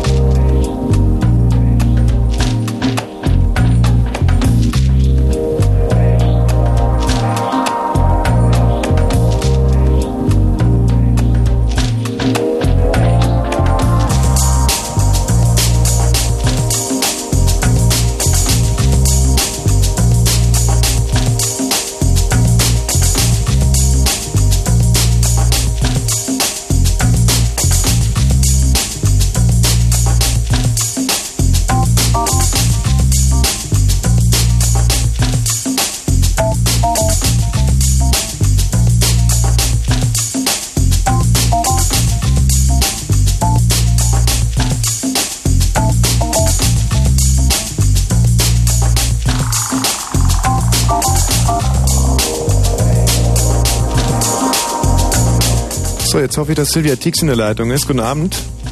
Ja, guten Abend. Unsere ARD-Korrespondentin in Washington. Auch für Sie wahrscheinlich ein langer Tag, ein Ah. anstrengender. Hm. Markige Worte haben uns erreicht. Es wird ein Feldzug. Bush spricht vom ersten Krieg des 21. Jahrhunderts. Ja, Wie nehmen die Amerikaner sowas auf? Ganz gemischt. Also einige meiner Freunde beispielsweise hier sind Amerikaner, die eigentlich ihrem Land gegenüber eher kritisch eingestellt sind. Die sagen inzwischen am Telefon, wir schlagen zurück, seid euch sicher und das wird furchtbar sein. Und wenn ich das von solchen Leuten höre, die ich kenne, dann zucke ich natürlich auch erstmal zusammen. Aber man darf nicht vergessen, dass viele Leute einfach hier sehr wütend und traurig und hilflos sind und da erstmal die Gefühle sprechen. Bei der US-Regierung muss man natürlich andere Maßstäbe ansetzen. Wenn ein Präsident so etwas sagt, das Wort Krieg in den Mund nimmt, dann muss man das ernster gewichten. Aber ich glaube, dass kaum ein Land auf dieser Welt das anders hätte verstehen können als, als eine Kriegserklärung dieser Angriffe. Und ähm, diese Worte, die jetzt als Gegenschlagsvorbereitung uns begleiten, Ja, wir müssen es einfach abwarten. Niemand weiß hier im Moment, wie wirklich ein Gegenschlag aussehen kann, wann er stattfindet. Es werden alle möglichen Szenarien durchgespielt in den Zeitungen, im Fernsehen, Politiker diskutieren aber offiziell gibt es keine Pläne und jeder wird sich hüten, natürlich hier äh, etwas auf den Tisch zu legen. Das kann man im Moment auch noch gar nicht. Der Präsident kann nicht einfach äh, irgendetwas anordnen. Er braucht dazu die Zustimmung des Parlaments und das müssen wir einfach äh, abwarten in den nächsten Tagen. Nun haben natürlich die Leute in, Deutschland hier auch wahnsinnige Angst, konkret vor dem Dritten Weltkrieg. Ist das eine Nummer zu groß? Ist das zu groß gegriffen, Dritter Weltkrieg? Ich denke ja. Ich denke ja. Ähm, ich weiß es nicht wirklich wissen tut es niemand. Also wenn ich mich hier aus dem Fenster lehne, dann kann ich auch nur spekulieren. Wenn wir, wenn wir uns mal überlegen, was, was macht denn Sinn? Worum geht es denn eigentlich? Dann äh, sieht es doch so aus. Der Präsident hat in seiner ersten Ansprache schon nach diesen Angriffen gesagt, äh, es geht um einen Feind, der sich versteckt.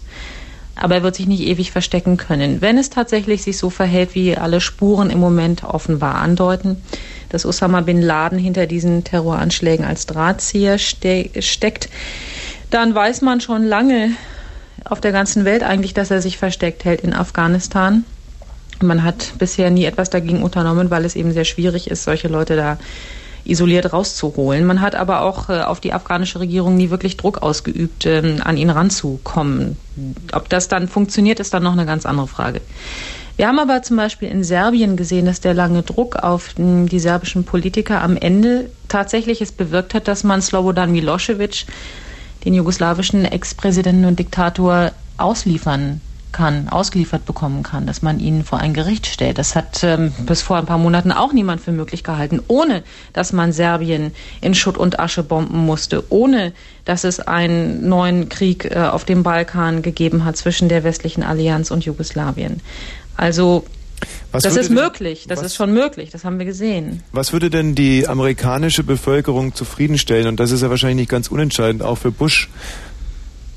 Das kann man nicht so pauschal sagen. Also ich möchte wirklich davor warnen, hier 260 Millionen Menschen in einen Topf zu werfen. Sie mhm. finden hier im Moment das ganze Spektrum. Sie finden natürlich heißblütige Patrioten, die die Faust recken und sagen, jetzt müssen wir mal zurückschlagen. Sie finden am anderen Ende der Skala Menschen wie gestern hier in New York, die eine kleine Demonstration, äh, in Washington, pardon, eine kleine Demonstration abgehalten haben und die sagen, zurückschlagen das ist keine Stärke. Das nützt uns auch nichts. Und zwischen diesen beiden Bandbreiten und Extremen finden Sie eine ganze Reihe von Menschen, die eben einerseits sagen, wir müssen was machen, wir können uns das nicht gefallen lassen. Das kann sich niemand auf der Welt. Niemand möchte sehen, dass als nächstes äh, der Bundestag oder die Frankfurter Finanzzentren oder Big Ben mhm. in London oder der Eiffelturm äh, zerbombt wird, um es mal ganz klar zu sagen.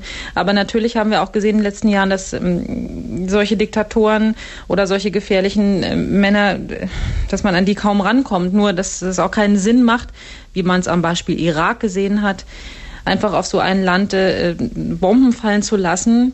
Saddam Hussein ist immer noch da. Und die das einzigen, die gelitten haben, das sind die irakischen Menschen. Mhm. Das, das, äh, das ist die Bevölkerung. Das, das wissen hier auch Millionen Menschen und sagen, das können wir natürlich nicht machen. Das hilft auch gar keinem. Dann ist der Terror nicht besiegt. Also zwischen diesen, das ist im Grunde ein Dilemma. Das ist ein mhm. Problem im Moment ohne Ausweg. Das ist das Schlimme daran. Lässt sich das irgendwie regional zuordnen, dass man zum Beispiel, dass die Leute in Texas äh, da mehr nach Vergeltung schreien als die Menschen in Washington? Diese Frage kann ich Ihnen nicht wirklich ehrlich beantworten, weil mhm. ich seit drei Tagen einfach nur noch an meinem Schreibtisch festgekettet bin und kaum die Möglichkeit habe, mit Leuten zu sprechen. Und mhm. ähm, die Berichte aus dem Rest dieses großen Landes auch nur sehr spärlich überhaupt hier bei uns ankommen, weil natürlich das Augenmerk immer noch äh, auf New York liegt und äh, rund um diese Trümmerwüste um das World Trade Center. Natürlich gibt es hier in den USA Gegenden, wo man konservativer ist, wo man äh, patriotischer ist. Äh, das gilt für Texas, das gilt für Gegenden im Mittleren Westen, da wo es dann in die Provinz geht, wo es sehr ländlich wird. Und traditionell sind die Leute an den Ostküsten und an der Westküste natürlich äh, was heißt natürlich, sind einfach liberaler mhm. und etwas, wenn man so will, weltoffener. Ja. Kam es denn da schon zu ähm, Übergriffen? Dass es man hat, ja, ja, es hat hässliche Übergriffe gegeben auf äh, arabischstämmige Amerikaner, auf arabische Einwanderer und das soll man äh, da erwähnen an der Stelle. Der Präsident George W. Bush und der Justizminister John Ashcroft haben heute beide in Reden darauf hingewiesen und die Landsleute ermahnt, lasst eure Wut nicht an den Arabern hier aus. Macht es nicht. Das haben beide wörtlich gesagt. Behandelt die Leute mit Respekt. Wir dürfen jetzt nicht alle in einen Topf werfen und es hat überhaupt gar keinen Sinn, wenn wir uns gegenseitig hier die Köpfe einschlagen. Das sind die völlig falschen Adressaten. Also der Aufruf zur Einheit und am Freitag soll hier eine Stunde der, der Innehaltung sein. Es gibt Aufrufe, dass die Amerikaner in der Mittagspause in, in die Kirchen gehen sollen, in die Synagogen gehen sollen und eben auch in die Moscheen gehen sollen. Aber Araber werden hier von der Regierung überhaupt nicht ausgeschlossen. Mhm. Aber es gibt natürlich viele arabischstämmige Amerikaner, die haben Angst, weil sie einfach äh, schon vom Aussehen her fürchten, dass sie Zielscheiben von mhm. Rassisten werden könnten. Es ist aber, soweit ich weiß, bisher noch niemand verletzt worden. Nun ist die Zeit sicherlich äh, zu Wut und zu Trauer, aber gibt es auch schon Leute, die, die kritisieren, die sagen, wie kann sowas passieren? Wir haben einen hochbezahlten CIA, wir oh, haben das FBI. Ja, natürlich. Es gibt hier, es gibt hier eine Reihe von Kommentatoren, die sagen, da räche sich einerseits, dass die Amerikaner offenbar doch Schwierigkeiten haben, andere Denkweisen nachvollziehen zu wollen, dass man sich nicht richtig damit auseinandergesetzt hat, wer sind eigentlich diese Extremistengruppen, was wollen die und wie kommt man da irgendwie anders ran. Dann gibt es äh, herbe Kritik an den Geheimdiensten. Zeitungen hier sind voll mit äh, wütenden Leserbriefen und auch Kommentatoren, die schreiben, wir pumpen da Millionen Dollar jedes Jahr rein und was hat uns das genützt? Offenbar haben wir das nicht gewusst. Dann gibt es wieder andere, die sagen, das sei ungerecht Geheimdienste wie die CIA wüssten sehr wohl, was auf dieser Welt äh, gegen äh, amerikanische Einrichtungen geplant ist, aber dann müsste man das Land abschotten. Also es, der Verteidigungsminister hat, glaube ich, gestern gesagt, jeden Tag gibt es irgendwo Drohungen gegen die USA. Mhm. Jeden Tag sind Leute auf dieser Welt unterwegs und wollen dieses Land, das viel Hass auf sich gezogen hat äh, in der arabischen Welt, äh, irgendwie schädigen und man kann schlicht äh, dagegen nichts tun. Man müsste an die Quelle ran und da sind wir dann wieder beim Anfang. Äh, der Präsident, der sagt, wir führen einen Feldzug, wir führen einen Krieg gegen den Terrorismus. Das ist das, was viele hier sagen. Man kann sich unmöglich von außen schützen. Man kann bestimmt die Sicherheitsvorkehrungen ähm, verbessern. Aber wenn jemand dazu entschlossen ist, sowas zu machen, dann kann man ihn nicht davon abhalten. Dann kann man nur versuchen, die Leute zu fassen und das Problem schon vorher betrifft zu diese Betrifft diese Kritik auch äh, Bush persönlich, dass man sagt, Am er hat es herausgefordert? Nein, nein, so weit geht keiner. Also das, das ist hier im Moment nicht das Gebot der Stunde. Also die Leute, auch die, die herbe Kritik an diesem Mann haben, sammeln sich im Moment hinter ihm. Der frühere Präsident Clinton und seine Frau haben aufgerufen, sich hinter dem hinter den Präsidenten zu stellen. Es gibt einige Journalisten, die ja, mokieren sich nun über Bushs Sprache, der wieder von Typen gesprochen hat. Aber Bush drückt sich eben oft relativ locker aus und nicht mhm. sehr staatsmännisch. Aber das, äh, viele haben auch das Gefühl, dass, das nützt auch im Moment gar nicht, sich hier zu zersplittern und nun gegenseitig äh, übereinander herzuziehen. Das Land muss jetzt einig sein, man muss irgendwie diesen Schmerz verdauen. Das ist hier eher die Stimmung, man muss zusammenstehen. Und das kann man nicht, wenn man hm, sich äh, in kleine Gruppen zerspaltet. Die Frage ist, wie lange das hält. Also wie, diese ganzen Diskussionen, das sind viele einzelne rote Fäden, die im Moment noch kein Ganzes ergeben. Mhm. Viele Stimmen, die sprechen. Ob das dann in einem Kanal mündet oder ob das äh, doch ein sehr vielstimmiger Chor bleibt, das müssen wir einfach sehen. Das werden auch die nächsten Tage zeigen. Wenn Sie sich die Stimmung jetzt so angucken, besteht auch die Möglichkeit neben äh, Rache und dem Wunsch nach Vergeltung, dass man sich überlegt, das war jetzt wirklich ein ganz massiver Schuss von Bug und vielleicht muss man in der Tat umdenken? Nein, das können Sie von den Leuten nicht erwarten. Das ist das, das. Äh, dazu muss man schon eine große Distanz zu den Ereignissen haben und äh, man darf davon nicht persönlich betroffen sein. Das sind sehr akademische Diskussionen im Moment, sage ich äh, einfach. Millionen Amerikaner sind damit befasst und von diesen Eindrücken einfach erschlagen, die man jetzt täglich seitenweise in den Zeitungen liest, im Radio hört, im Fernsehen sieht, Leute, die letzte Anrufe von ihren Angehörigen bekommen haben, das fängt ja jetzt gerade erst an, dass man einen Überblick darüber bekommt, wer fehlt denn eigentlich alles. Man findet ja die Körper nicht mehr in New York. Die Menschen mhm. sind ja zu Asche geworden. Man weiß ja eigentlich nur, wer, wer fehlt und wer ist ganz offensichtlich ums Leben gekommen. Und äh, eben einige haben noch Anrufe bekommen von ihren Angehörigen, die im World Trade Center eingeschlossen waren oder die aus diesen entführten Maschinen raus telefoniert haben. Das ist noch lange nicht gesagt. Diese Wucht diese menschliche Tragödie, abgesehen von all diesen politischen Überlegungen, die natürlich wichtig sind, aber diese menschlichen Tragödien, die kommen jetzt erst langsam an die Oberfläche und viele Leute sind immer noch wie betäubt und können das überhaupt nicht fassen. Die können diese Bilder noch gar nicht verdauen und so weit zu gehen, dass äh, jetzt Millionen Amerikaner sagen, ah, das war ein Warnschuss, jetzt müssen wir mal umdenken. Das war einfach zu viel. Also wenn man schon in solchen Kategorien denkt, dann war das womöglich der Anschlag auf das World Trade Center vor acht Jahren, 93. Da hat das Bin Laden ja schon mal versucht und das, das ist ihm einfach nur nicht geglückt. Das war vielleicht ein Warnschuss. Aber nochmal die Frage, die sich hier viele stellen, was, was hätte man machen sollen? Mhm. Wie hätte man an den Mann rankommen sollen? In, in Wahrheit kann Ihnen das niemand beantworten. Frau Tieks, was meinen Sie, äh, wann wird es losgehen? Oder anders gefragt, wie lange kann Bush denn äh, warten? Der Druck ist ja jetzt schon relativ hoch. Spontan würde ich sagen, er kann nicht lange warten, aber ich denke auch nicht, dass die Amerikaner in ihrer Mehrheit ein Interesse daran haben, dass jetzt einfach blindwütig irgendwohin losgeschlagen wird. Da werden die Amerikaner auch Schwierigkeiten haben, das in der Welt plausibel darzulegen. Ähm, also ich. Die Leute sind hier sehr frustriert, aber es ist nun auch nicht so, dass die Massen blutrünstig gestimmt über die Straßen ziehen und also Mhm. Rache schwören. Sowas gibt es hier nicht. Die Trauer ist größer und ähm, das Interesse ist sehr groß, die wahren Schuldigen zu finden. Der Hass richtet sich nicht gegen ganze Länder, weil viele Leute auch einfach wissen, da wohnen unschuldige Menschen, die haben damit überhaupt nichts zu tun. Die irakische Bevölkerung kann Hm. nichts dafür, die afghanische Bevölkerung kann nichts dafür, die werden ja selber unterdrückt und geknutet. Was bringt es, wenn man die nun äh, dem Tode weiht? Äh, ich ich kann es Ihnen nicht sagen. Es, steht eben beides nebeneinander und es lässt sich im Grunde nicht vereinbaren. Dieses Bedürfnis, das irgendwie zu sühnen und auch, es gibt auch ein Schutzbedürfnis. Man möchte das natürlich nie wieder erleben und das, man weiß, man kann das nur verhindern, wenn man die Drahtzieher schnappt. Die Frage ist jetzt, wie schnell geht das? Ist das realistisch? Und ähm, was, was wird das Militär machen? Wir können das alle äh, nicht mal ahnen. Welche Rolle spielt da eigentlich Pakistan? Atommacht. Auf welcher Seite stehen die? Also die Pakistaner sagen, sie würden den Vereinigten Staaten helfen. Mitglieder der pakistanischen Regierung haben das heute nochmal versichert. Äh, Das ist wohl auch besser für die, denn äh, Pakistan ist eines der wenigen Länder, die Afghanistan offiziell anerkannt haben, die Taliban-Regierung dort. äh, Und da Pakistan eben nach wie vor als Unterschlupfland für Osama bin Laden und seine Männer angesehen wird, sind die Pakistaner natürlich in Gefahr, da in einen Topf geworfen zu werden. Die distanzieren sich, die Taliban haben sich auch distanziert von Osama bin Laden. Also es ist schon so, bis auf den Irak eigentlich, dass jeder Moment versucht, da zu sagen, bitte, bitte, wir nicht.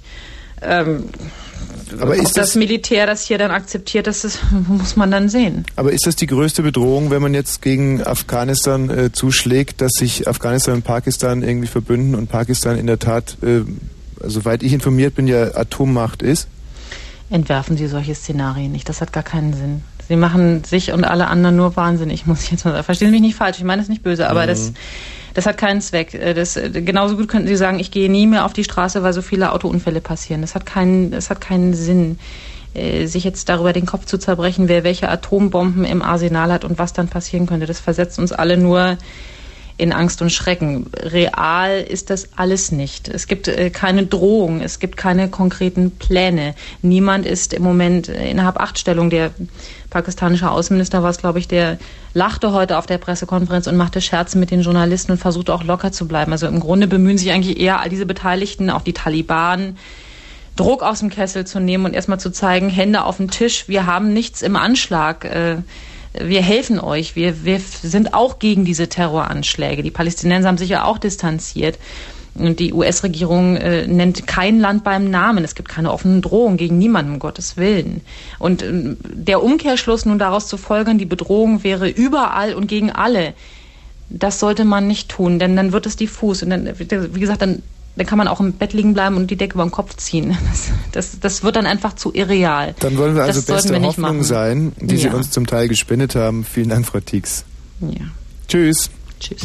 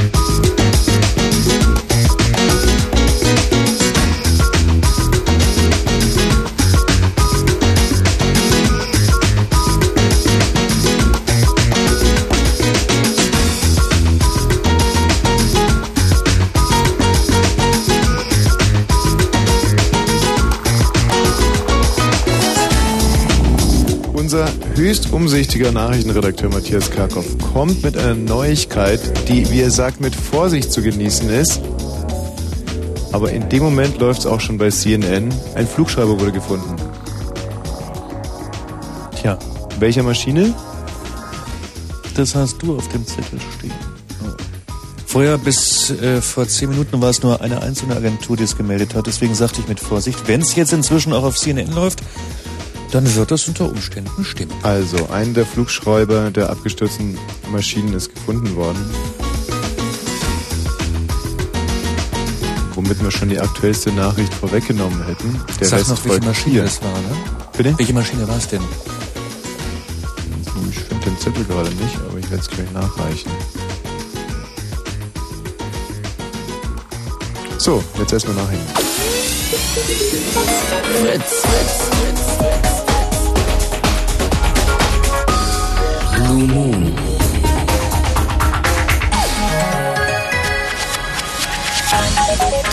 Uhr. Kurzinfo.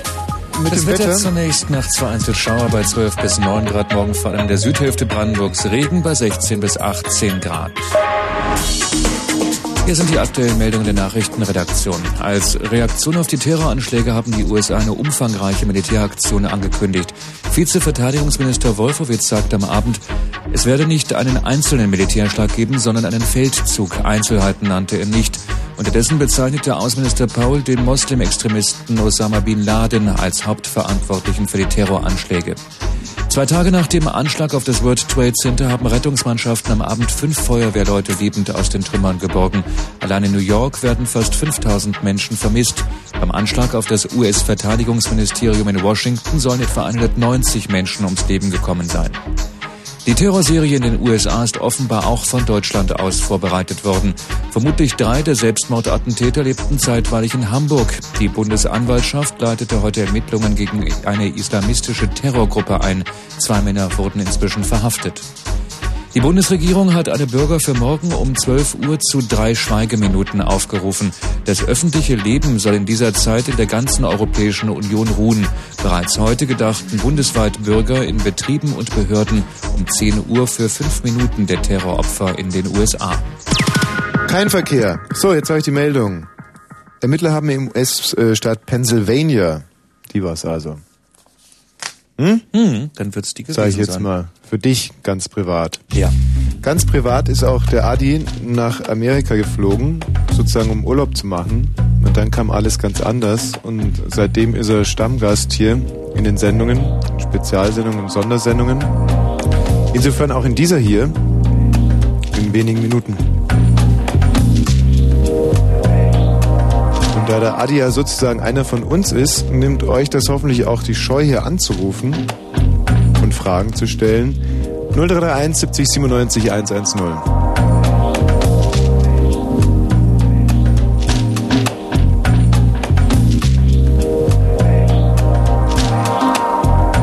Apropos Scheu, selbst die dümmsten Fragen oder gerade die dümmsten Fragen und äh, vermeintlich unqualifiziertesten und einfachsten Fragen bringen oftmals die interessantesten Antworten, weil sich sonst keiner traut, sie zu stellen.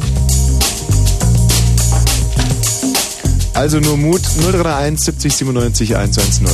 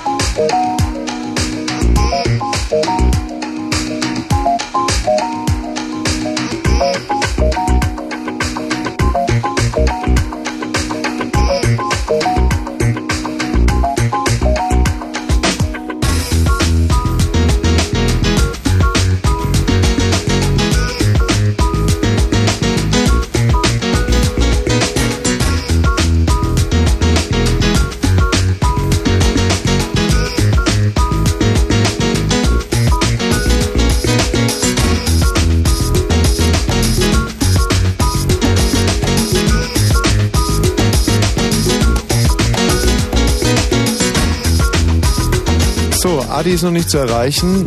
Er soll unterwegs sein in Manhattan. In Amerika wurde eine Belohnung ausgelobt, 5 Millionen Dollar für Hinweise, die zur Ergreifung der für die Terrorserie Verantwortlichen führen. Im Fadenkreuz im Moment der Terrorist Bin Laden, der sich wohl in Afghanistan aufhält, will heißen, Afghanistan hat mit einem Vergeltungsschlag zu rechnen. Da die Amerikaner von Anfang an angekündigt haben, sich nicht nur gegen die Terroristen zu, äh, zu richten, sondern auch gegen diejenigen, die sie beheimaten. Und wie man sich in Afghanistan vorbereitet, ob man sich in Afghanistan vorbereitet, wenn wir in einem äh, Interview-Zusammenschnitt von Herrn Osterhagen, heißt er wohl, der in Neu-Delhi sitzt was Afghanistan betrifft, äh, dort werden jetzt alle ausländischen äh, Mitarbeiter der UN und auch der sogenannten NGOs, also der Nichtregierungsorganisationen, abgezogen. Die Evakuierung ist im vollen Gange, soll heute abgeschlossen werden, also am Donnerstag heute. Es ist allerdings schwierig, alle äh, Mitarbeiter rauszubekommen, weil nämlich keine UN-Flugzeuge mehr landen können auf dem Flughafen. Der ist ja durch den Anschlag der nördlichen Allianz, der Anti-Taliban-Miliz zerstört und insofern muss man mit den Autos rausreichen. Das ist nicht so einfach in dem Land, wo alles, wo seit 20 20 Jahren Bürgerkrieg herrscht und keine Straße mehr funktioniert. Äh, die haben ja sich gleich äh, von vor zwei Tagen hat der afghanische Botschafter in Islamabad, der Saif, sich geäußert und hat gesagt, also wir haben äh, nichts damit zu tun und der Bin Laden kann das gar nicht machen. Die sind also so vornherein in die Öffentlichkeit gegangen und ich glaube, sie haben Angst vor einem Angriff und deswegen werden jetzt diplomatische Beziehungen aufgebaut beziehungsweise äh, Aktionen aufgebaut, um das zu verhindern. Ja, zumindest auch, was der amerikanische Präsident gesagt hat. Er hat gesagt, nicht nur die unmittelbar Beteiligten werden verfolgt werden, sondern auch diejenigen, die solche Terroristen schützen. Und der mutmaßliche Terrorist Osama Bin Laden ist ja einer der meistgesuchten Terroristen weltweit und er ist der Staatsfeind Nummer eins der USA. Und insofern ist Afghanistan, das kann man von ausgehen, involviert und da wird garantiert was passieren. Davon gehe ich aus. Also ich würde das mal äh, so interpretieren wollen. Ich war äh, mehrmals äh, in Afghanistan und bin jetzt auch erst Montag, äh, Gott sei Dank, rechtzeitig ausgeflogen, weil es irgendwie so bei mir sage, ich dachte, ich fahre lieber raus und das war, glaube ich, ganz gut so. Ich habe das jetzt beobachtet, was in Afghanistan in den letzten Jahren passiert ist und das wird immer schlimmer und immer fanatischer. In dem Land sich zu bewegen, das ist sowas von auch psychisch äh, belastend. Wenn man dort als Journalist arbeitet, ist es eben nicht nur durchs Klima und durch die Umstände schlimm, sondern auch diese psychische Belastung. Wenn man dort einfach nur durch die Straßen geht, dann hängen da äh, Leute aufgehängt an Kranwagen. Die werden Dieben öffentlich die Hand abgehackt. Da, läuft die Polizei, die Religionspolizei mit ihren Pickups, Autos, springen da in die Menge rein, schlagen die Leute und so weiter. Es ist sowas von unterirdisch und ich würde mal sagen, es ist ein Reich der Finsternis. Und wenn man diesen Fanatismus sieht, dieses, diesen mittelalterlichen Gottesstaat in Afghanistan und dass eben dort dieser Islam, dieser fundamentalistische Islam so propagiert wird, dann kann ich mir diesen Wortsatz des Moslems in Singapur gut vorstellen. Soweit Jürgen Osterhage, ARD-Korrespondent in Neu-Delhi. Zur Lage in Afghanistan. Wie gesagt, Bin Laden soll sich dort aufhalten. Der Hauptverdächtige im Moment.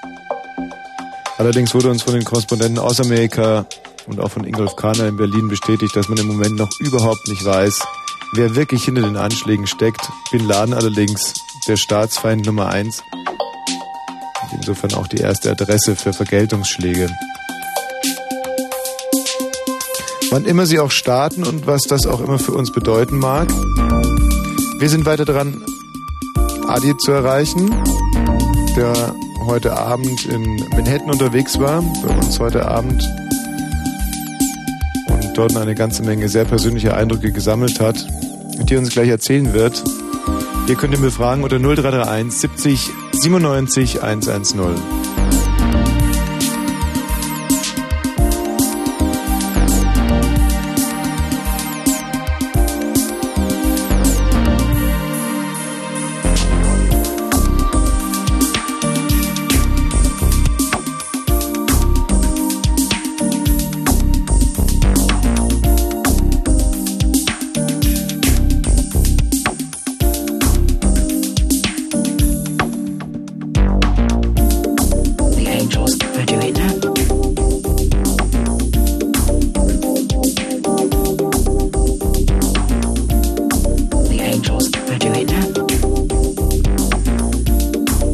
Thema Verdächtige haben wir noch eine Meldung reingebracht. Ich lese einfach mal ab. Die Fahndung nach den Tätern und Hintermännern der Terroranschläge in den USA läuft jetzt auch in Deutschland auf Hochtouren. Generalbundesanwalt Kai Nehm ermittelt seit heute wegen des Verdachtes der Mitgliedschaft in einer terroristischen Vereinigung gegen mehrere mutmaßliche arabische Touristen, die zeitweise in Hamburg gelebt hatten. Ein Verdächtiger, der auf einem Flughafen gearbeitet haben soll, wurde in Hamburg festgenommen, teilte Innensenator Olaf Scholz mit. Und heute Abend gab es nach Augenzeugenberichten eine weitere Festnahme. Zwei Mitglieder der terroristischen Vereinigung sollen an Bord jenes US-Verkehrsflugzeuges gewesen sein, das zuerst in einen der Türme des World Trade Centers in New York raste. Und ein weiterer, ein weiteres Mitglied, das sich wie gesagt in Deutschland aufgehalten hat, soll in der Linienmaschine gewesen sein, die in Pennsylvania abstürzte. Nach Ermittlungen haben die schon längere Zeit in Hamburg gewohnt. Besteht der Verdacht, dass sich in Hamburg seit Jahresbeginn eine Vereinigung mit arabischem Hintergrund und islamisch-fundamentalistischer Grundhaltung gebildet hat. Ihr Ziel sei es gewesen, zusammen mit anderen islamischen Gruppierungen im Ausland auf spektakuläre Weise durch Zerstörung von symbolträchtigen Gebäuden die USA anzugreifen, wie es denn dann auch passiert ist.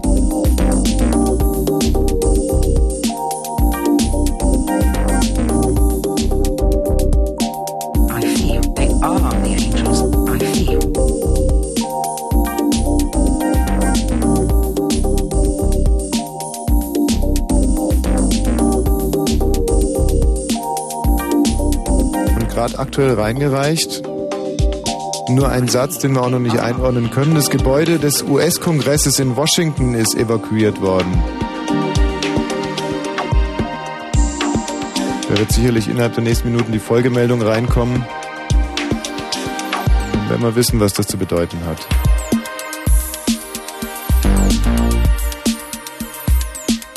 I feel. I feel. I feel. I feel.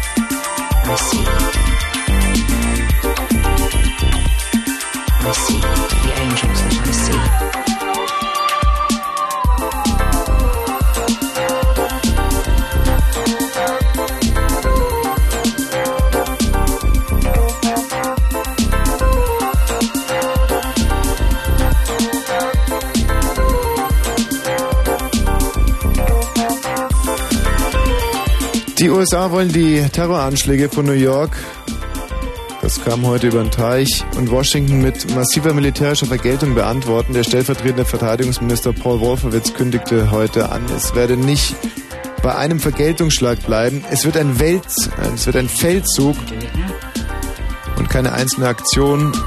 Bush spricht vom ersten Krieg des 21. Jahrhunderts.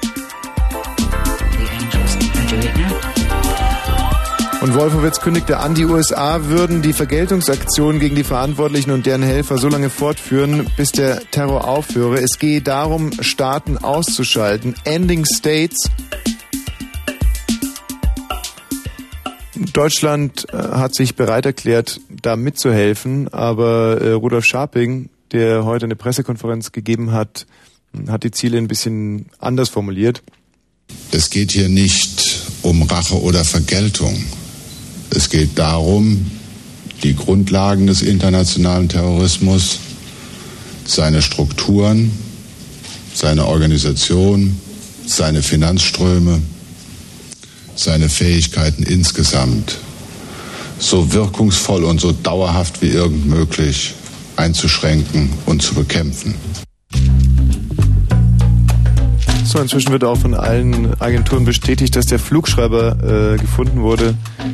Und zwar von der Maschine, die über Pennsylvania abgestürzt ist.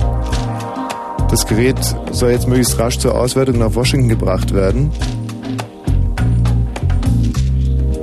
Die Maschine mit 45 Insassen sollte ursprünglich nach San Francisco fliegen, nach Kalifornien.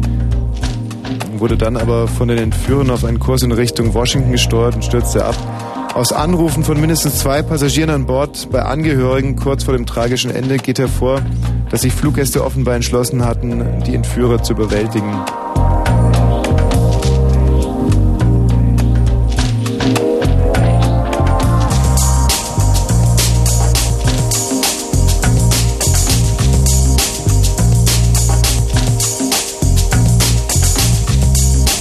So, wir sind weiter dran, den Adi zu erreichen.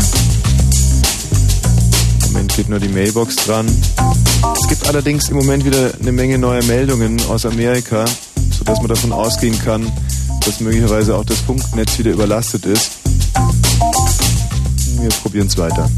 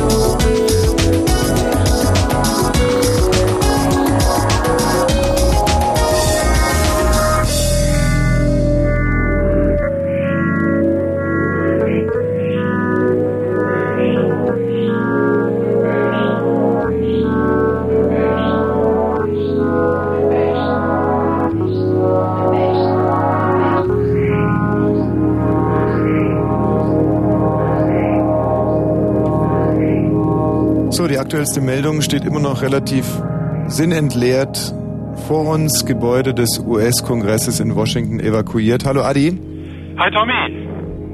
Wahrscheinlich kannst du uns da auch noch nicht mehr dazu sagen, obwohl Nicht du. wirklich. Ich bin gerade nach Hause gekommen, in Anführungszeichen. Ich äh, rufe ja aus New York an. Mhm. Ähm, also ich habe die Nachricht gerade mitgekriegt. Und auch hier in New York ist es so, man reagiert mittlerweile auf jede kleine Bombendrohung oder sonstige Fragezeichen, die da mit sich äh, äh, gebracht werden. Und ganze Straßenzüge werden sofort abgesperrt. Das ist schon eine sehr merkwürdige Situation äh, im Moment, zumal man schon versucht, äh, hier Normalität einkehren zu lassen. Wir versuchen ja hier irgendwie so die Zeichen der Zeit zu deuten. Jetzt ist der, der Luftraum erneut gesperrt worden. Diese Evakuierung, spitzt sich da irgendwie was zusammen? Liegt da was in der Luft oder kann man das überhaupt nicht sagen? Ja, das Gravierende an dieser Situation ist, man weiß einfach nicht, wann es zu Ende ist. Und im Prinzip macht man schon das Richtige. Auf jedes Fragezeichen wird natürlich reagiert. Wenn irgendwas nicht stimmt, wird sofort natürlich höchste Alarmbereitschaft dann gezeigt. Und ich vermute, das ist natürlich der richtige Weg. Hier in New York ist die Lage in Anführungszeichen noch ruhig. Ich hatte aber die Möglichkeit, heute zum allerersten Mal richtig dahin zu fahren, wo diese Katastrophe passiert ist gestern. Und es ist unbeschreiblich. Ich, äh, ich kann kaum Worte finden. Es ist wirklich so, dass diese Stadt mittlerweile zweigeteilt ist. Denn dort, wo ich jetzt wohne, so ein bisschen nördlich, äh, da ist das Leben so halbwegs normal. Da fahren wieder Autos, Taxis, die Leute sind wieder draußen, die Geschäfte sind offen. Aber da unten, da ist kein Auto. Die Leute tragen Masken immer noch. Es ist immer noch dieser Staub in der Luft. Es riecht ganz seltsam. So ein weißer, ekelhafter, künstlicher äh, Geruch kommt da daraus. Und äh, die, die Stimmung ist bedrückt. Es gibt ja auch da Mahnmale überall spontane. Und ich kann auch eine kleine Geschichte erzählen. Ich kam da an, Waverly Place, das ist dort, wo die New York University ist. Und da sah ich eine, eine Ansammlung von Menschen, so 20, 25 Menschen kommen dazu. Und da war Bill Clinton mittendrin. Der ist offensichtlich in den letzten drei Tagen in Australien gewesen. Und der war da, wollte nur mit den Leuten reden und hat da wohl mit ein paar Feuermännern auch geredet. Und ich konnte da ganz nah dran. Und natürlich binnen von 10, 15 Minuten war da Presse und alles. Und dann war es natürlich auch vorbei. Also ich muss dann gerade in dem Augenblick dazugekommen sein. Und eine Studentin meinte zu mir, ach, ich irgendwie muss ich sagen, ich bin kein großer Fan von Clinton, aber ich finde es so großartig, dass er da ist, denn wir fühlten uns hier so allein in den letzten drei Tagen. Keine Autos, keine Menschen, die Leute, die da dr- äh, drunter gewohnt haben, die mussten ja e- evakuiert werden. Und viele Hotels in New York haben sie natürlich jetzt kostenlos äh, Zimmer gegeben. Deswegen wird ja auch weiterhin nach Essen und Kleider und so weiter äh, äh, aufgerufen, denn äh, die ganzen normalen Menschen, die da unten leben, und das sind ja Millionen von Leuten, die mussten ja wirklich Mhm. da ihre Häuser evakuieren. Und sie meint, es ist einfach so schön, weil wir so einsam geworden waren, dass irgendjemand hier ist. Und ich irgendwie kann ich das schwer beschreiben, aber dass der Clinton hier ist, finde ich ganz toll. Ähm, wenn du Clinton gerade ansprichst, dann nehme ich eine Frage gleich mal vorweg, weil hier gerade Freunde oder Bekannte von mir gesagt haben, mein Gott, wir würden uns tausendmal wohler fühlen, wenn Clinton noch Präsident wäre. Stimmt. Und Ja, da ist was dran, ne? Also er ist auf jeden Fall, er hat ja unglaubliche Fans, als ich da war, also vor allem von weiblicher Seite, vielleicht darf man da nicht so überrascht sein, aber die kreischten da wirklich, ach Bill, wir lieben dich. Und also der Typ ist ein, irgendwie weiterhin ein Superstar hier. Und ich muss dir da recht geben, also ich möchte nur meine Meinung jetzt kundtun, aber Mhm. der neue Präsident Bush gibt keine so richtig kompetenten Eindruck im Moment, der, der redet da also seine, seine Texte runter. Und ich glaube, der Bürgermeister von New York, Giuliani, der, der gibt eine sehr, sehr viel gefestigte, gefestigtere Figur Mhm. ab im Moment.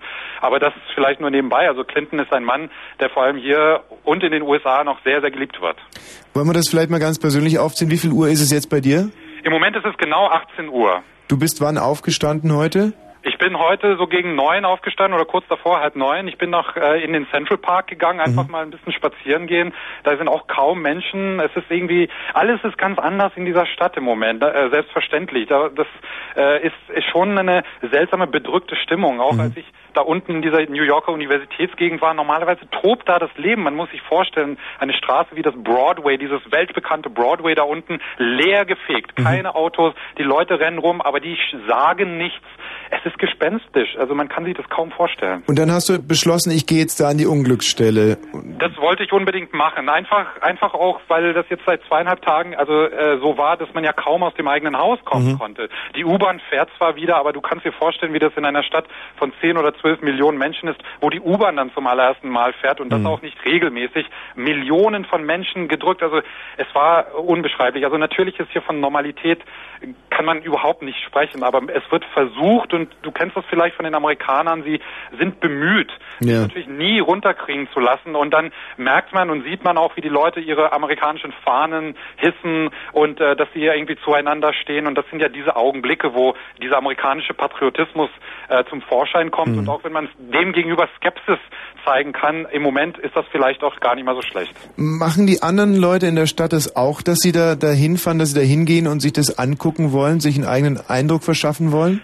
Genau, ich war auch, genau wie du das ansprichst, gerade etwas vorsichtig, ob ich jetzt irgendwie Katastrophentourismus äh, Mhm. be, äh, mache, betreibe, wenn ich da hinfahre. Äh, dem war gar nicht so. Es sind gar nicht so viele Leute da. Ich glaube, die meisten New Yorker, die hier sind, sie wollen einfach mit ihrem Leben weiterkommen.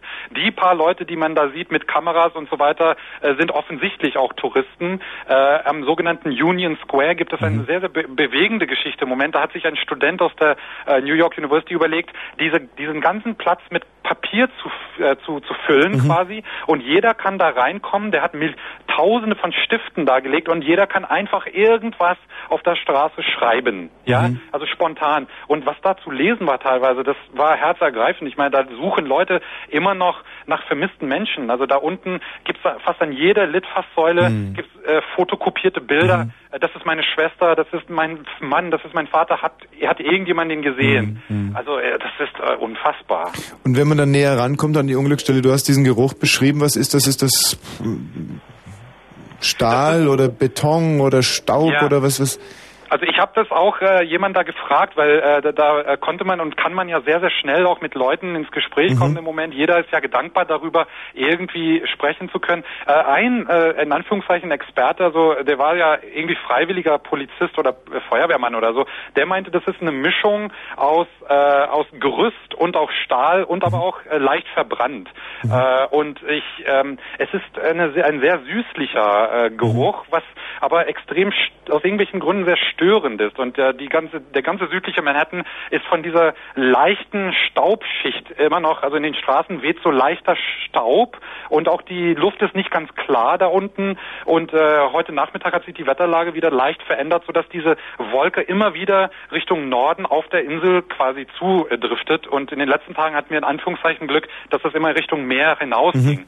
Aber es ist schon extrem ah, beklemmend. Also ich fühlte mich da äh, äh, wie in einer anderen Welt, Ja. Wie weiträumig ist das abgesperrt?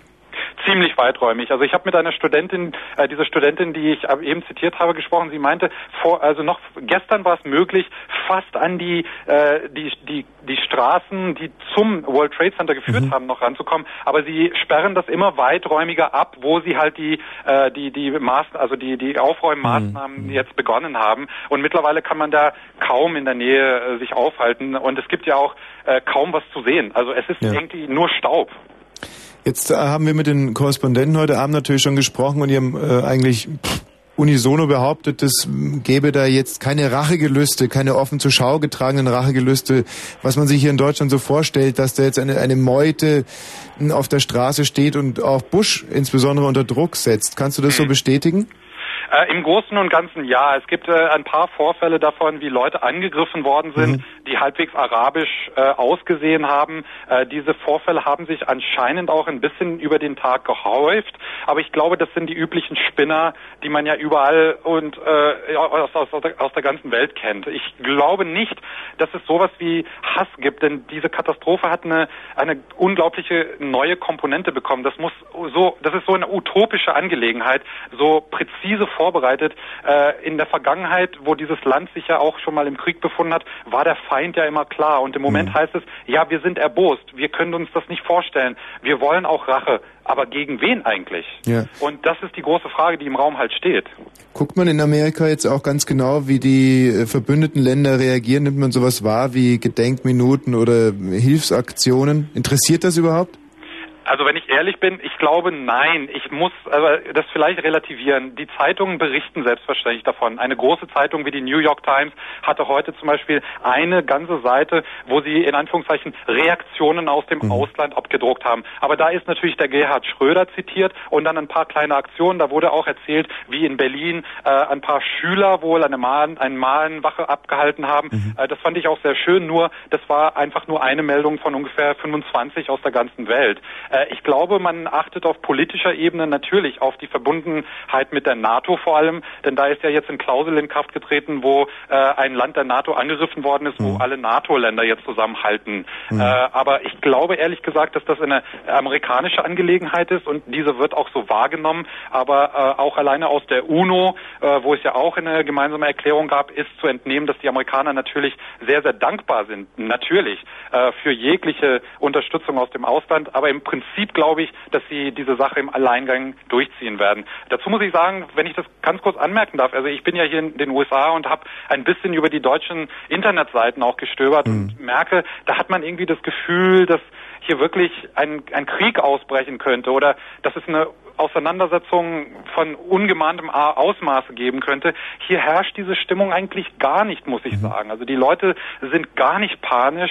Hier ist natürlich eine Situation eingekehrt, die man schwer abschätzen kann. Aber ich glaube, hier wird schon im Großen und Ganzen Besonnenheit ausgeübt und die Amerikaner werden in Anführungszeichen schon dafür sorgen, dass sie möglichst dann den richtigen schon treffen. Also ich glaube, hier hat man auch äh, gegenüber solchen Auseinandersetzungen, solche Militärauseinandersetzungen einen ganz anderen Draht. Denn Amerika hat ja in Anführungszeichen ja sogenannte gerechte Kriege immer geführt, für die Guten und gegen die Bösen. Und diese Bilder sind für die Amis, ja immer sehr, sehr klar. Und äh, durch die deutsche Geschichte bedingt ist man vielleicht natürlich sehr, sehr viel empfindlicher für dieses Thema. Keine Ahnung.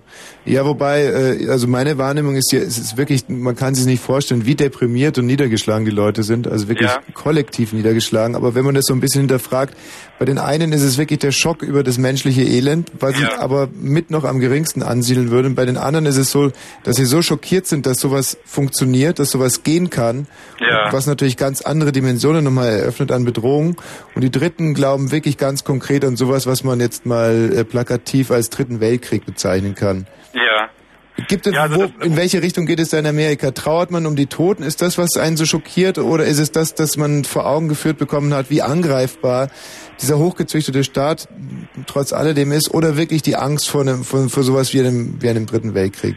Ich würde sagen, alles, was du gerade äh, angesprochen hast. Zum einen äh, hat Amerika zum ersten Mal jetzt erfahren, dass Terrorismus wirklich auf diesem Kontinent stattfinden kann, wo sie ja sonst so weit weg von der ganzen Welt äh, liegen, allein geografisch. Zum zweiten ist man natürlich verletzt, ist man natürlich davon ausgegangen, dass es ein Angriff und eine Kriegserklärung und so muss sich dieses Staat auch alleine wehren. Aber du hast völlig recht, mittlerweile in New York vor allem äh, setzt sich diese, diese menschliche Aspekte immer mehr durch. Denn allein aus meinem Bekanntenkreis kann ich sagen, ich hatte gestern Vorfall, ein sehr guter australischer Freund von mir hat mit jemandem telefoniert, der im 85. Stock in dem Gebäude war, ein Informatikerkollege, der zufällig drin war und er meinte ganz ruhig, ey, hier ist irgendwas passiert, äh, wir müssen dieses Gebäude sofort verlassen und äh, das Fatale ist, er hat sich nie mehr gemeldet.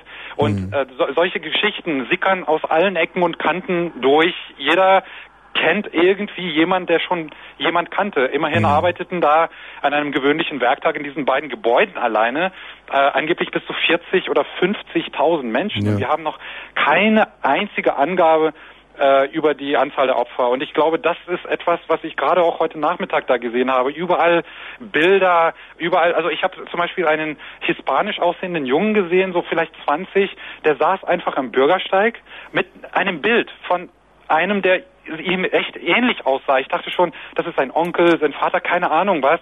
Und er saß einfach minutenlang da und ich bin kein, wollte mich nicht als Katastrophentourist outen, aber ich stand da und war so gerührt, weil er offensichtlich einfach nicht mehr weiter wusste. Naja, man spricht im Moment von circa 5000 Toten und es ist klar, dass, dass so eine große Zahl natürlich auch, auch in so einer großen Stadt äh, weite Kreise zieht. Definitiv. Adi, ein trauriger Anlass, trotz allem großes Lob, werden äh, viele Korrespondenten Gesprächspartner heute und das war sicherlich mit das Plastischste, was uns heute hier äh, transportiert wurde. Danke dafür. Ich danke dir auch, Tommy. Bis bald. Ciao. Okay, tschüss. Schöne Nacht noch nach Deutschland.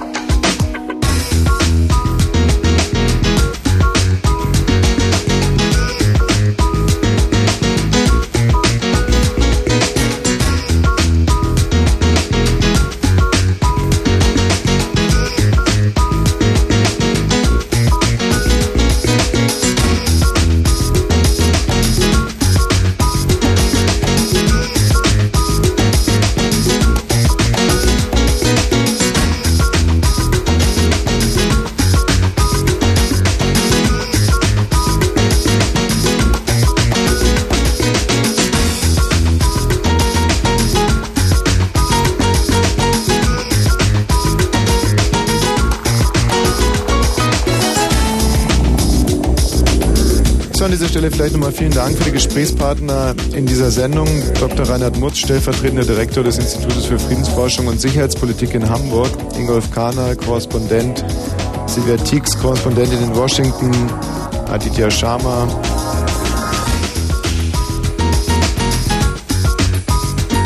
Die letzten 45 Minuten dieser Sendung wollen wir gucken, was die aktuelle Nachrichtenlage hergibt und uns melden, wenn es etwas Neues gibt. Eine Meldung ist gerade noch reingeflattert.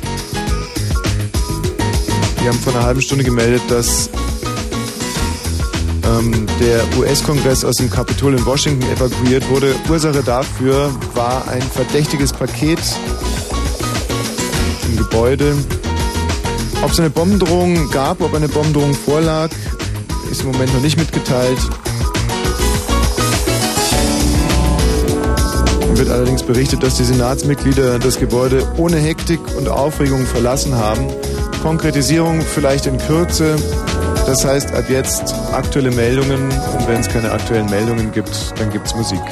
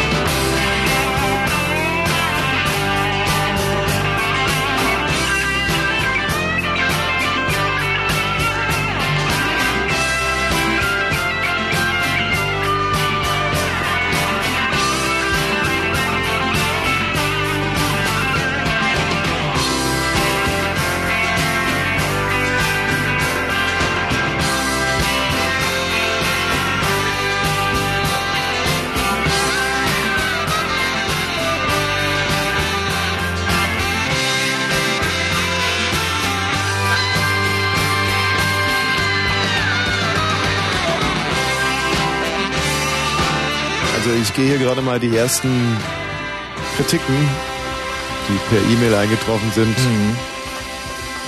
Kritiken zu unserem Politjournalismus hier. Ja, zum Amerika. Da lese ich alles von ähm, brillantes Interview bis du bist ein scheiß Opportunist. Mhm. Erstaunlich. Was äh, machen eigentlich die Anrufer so? Ja, ich habe ja jetzt in den letzten äh, drei, äh, zweieinhalb Stunden draußen an der Telefonanlage gesessen und äh, es war wirklich sehr interessant. Also ähm, es war ungefähr, also das Spektrum ähm, belief sich von wirklich ganz, ganz äh, jungen Leuten, die eigentlich aus der Zeitung vorgelesen haben, aber keine vernünftige Meinung hatten. Also keine, keine wirkliche Meinung, die halt ähm, irgendwie die äh, Sendung vorangebracht hätte, zumindest so im, im äh, Gegensatz zu den Korrespondenten, die die ganze Zeit hier wirklich sehr interessante Sachen erzählt haben. Kommt auf die Zeitung drauf an. Also wenn man zum Thema zum Beispiel jetzt aus der Aus der was?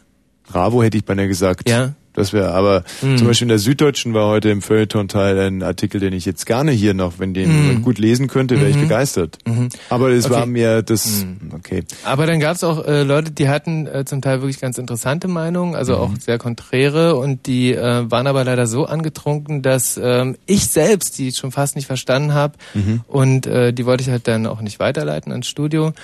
Und ähm, dann gab es allerdings einen, Mhm. Den ähm, fand ich wirklich ganz, äh, ganz interessant, also von der von der Meinung her Wo ist und der äh, auch abgeblieben? vom äh, der ist jetzt bei dir da in der Leitung. Der Markus? Ja, der Markus, genau. Markus? Ja, hier bin ich, Tommy. Boah. Jetzt ist natürlich die Fallhöhe riesig. Jetzt kannst du nur fast nur nach der Ankündigung kann man ja fast nur noch verlieren. Und um die Spannung noch ein bisschen auszudehnen, würde ich sagen, machen wir erst die Nachrichten, dann bist du dran, Markus, okay? Jupp.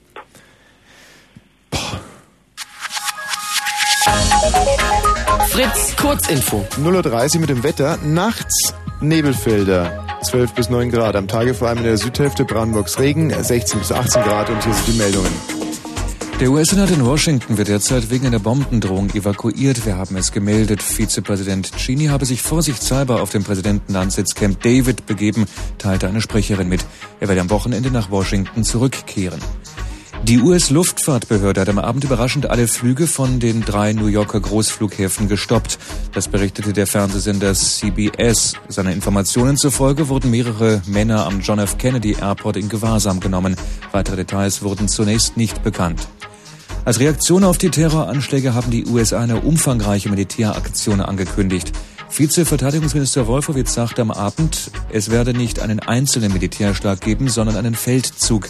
Einzelheiten nannte er nicht. Unterdessen bezeichnete Außenminister Paul den Moslem-Extremisten Osama bin Laden als Hauptverantwortlichen für die Terroranschläge. Suchmannschaften haben den Flugschreiber der United Airlines Maschine gefunden, die nach der Entführung am Dienstag bei Pittsburgh abgestürzt war.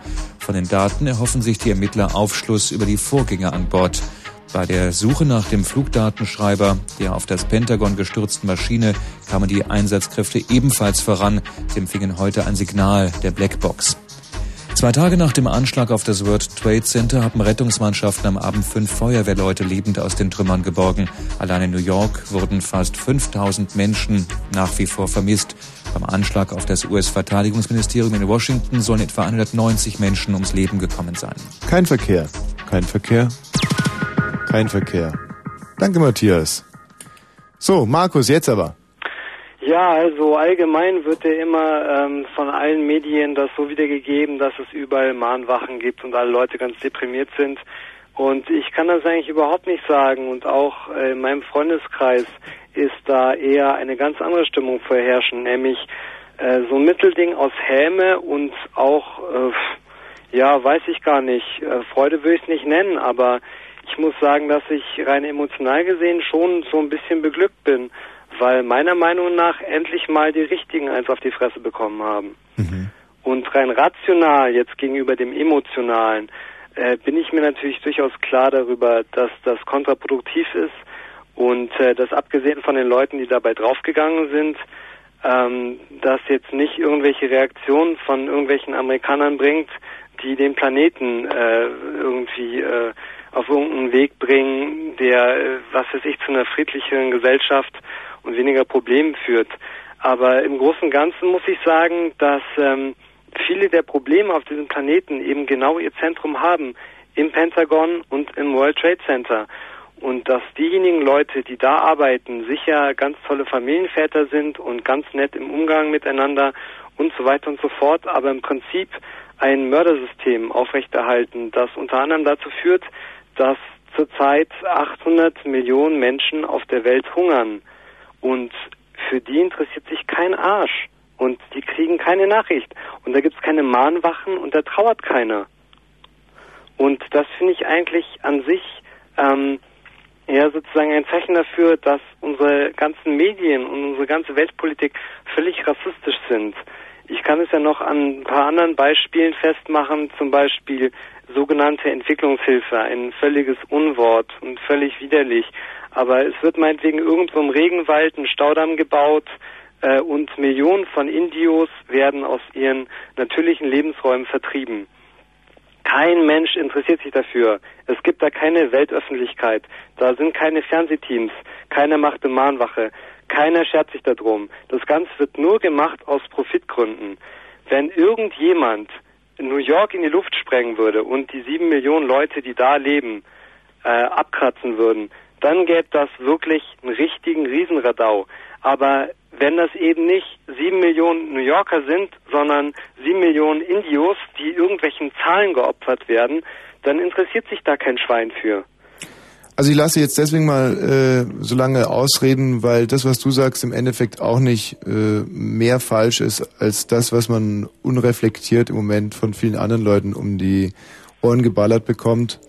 Äh, ansonsten lässt sich das ja relativ schnell auskontern mit, äh, es gibt keine Gleichheit im Unrecht und es ist Quatsch, Unrecht mit Unrecht zu vergelten und so gibt es jetzt wahrscheinlich noch einen Rattenschwanz von anderen 15 Sprüchen, die in dieselbe Richtung zielen und alle gleich richtig sind. Hm, Ich warte jetzt eigentlich die ganze Zeit, ich gucke ganz gebannt eigentlich und ganz gespannt auf die Telefonleitung und denke mir, das müsste doch eigentlich Zündstoff genug sein für die letzten 26 Minuten.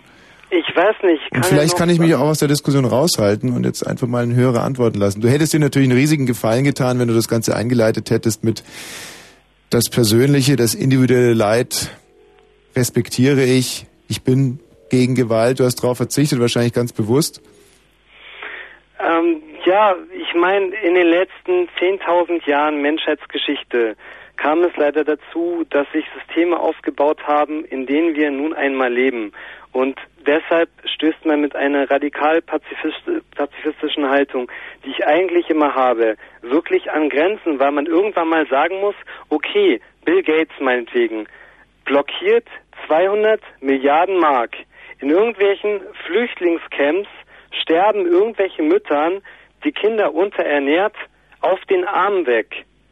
Ich würde, wenn ich Bill Gates vor der Fresse hätte, ihn mit eigenen Händen den Kopf abreißen, dafür, dass er mit diesem ganzen Geld nichts macht, als es zu blockieren, damit andere Menschen nicht weiterleben können. Und da muss ich wirklich sagen, als Radikalpazifist müsste man sagen, nein, Bill Gates würde ich niemals etwas antun und ich würde versuchen, ihn zu überzeugen und so weiter und so fort. Aber ich muss sagen, wenn sich ein System irgendwann so pervers aufgebaut hat, äh, dann steht man vor genau derselben Frage wie auch im Dritten Reich und wie auch in allen anderen Unrechtssystemen, dass man irgendwann mal sagt, ja, gibt man jetzt den Leuten richtig eins auf die Fresse und inwiefern kann man dann noch abwägen zwischen dem, was das eigene Verhalten bewirkt und dem, wie berechtigt es eigentlich ist. Weil Unrecht würde ich das nicht schimpfen, wenn äh, das Pentagon in Flammen aufgeht. Wirklich nicht.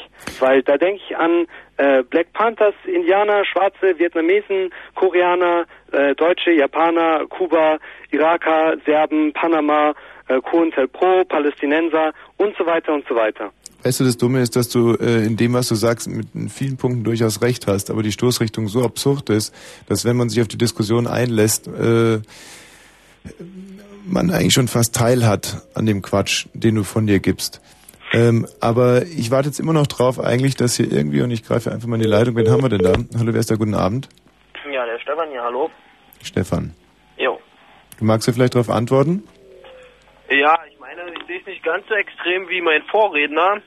Allerdings muss ich eins dazu sagen, es kann nicht sein, dass die ganze Welt jetzt auf einmal stillsteht, bloß weil in Amerika, so schlimm wie es ist, und auch wenn es ein Angriff auf die Zivilisation ist, dass auf einmal die ganze Welt stillsteht, jeden Tag hier irgendwelche Trauer- und Schweigeminuten abhalten, x Veranstaltungen abgesagt werden, weil da, sag ich mal, ein paar Idioten die Unheil getrieben haben. Die Amerikaner sind nicht das einzige Volk auf der Welt. Ja, aber hast du dir mal über, äh, Gedanken darum gemacht, wieso das so ist? Warum man in Deutschland so, so paralysiert ist und so schockiert ist? Ja, ich meine, gut, okay, die äh, Amis haben zu Zeiten des Krieges damals oder äh, nach Kriegszeiten mit der Luftbrücke und so auch eine Menge für Berlin getan und für Deutschland. Mag Nein, das ist nicht, das ist nicht der Grund, das ist nicht Dankbarkeit der Grund meiner Ansicht nach und das ist auch nicht der Grund, dass man mitfühlt mit den Familien, mit den Toten, es ist einfach, äh, es ist einfach eine riesige Angst, die Leute paralysiert, weil ihnen vor Augen gehalten wird, dass es täglich passieren kann. Die Angst müsste wegen was ganz anderem kommen. Na sprich? Äh, meiner Meinung nach ist diese Feststellung, dass zukünftige Kriege nicht mehr zwischen Nationen stattfinden, völlig falsch. Äh, ich weiß auch nicht, wie die Leute darauf kommen, weil meiner Meinung nach äh, wird jeder zukünftige Krieg sich um das Problem Nord-Süd drehen, weil irgendwann äh, wird sich das explosive Bevölkerungswachstum, das wir die ganze Zeit über haben und das die ganze Zeit über ignoriert wird, obwohl es einfach nur eine mathematische Frage ist, äh, so weit weitergehen, dass irgendwann die Leute im Süden nichts mehr zu fressen haben und dann zum reichen Norden gehen werden und es riesige Völkerwanderung richtig gehen geben wird. Und das wird einen riesigen Krieg einfach ums Essen oder ums Land oder um whatever geben.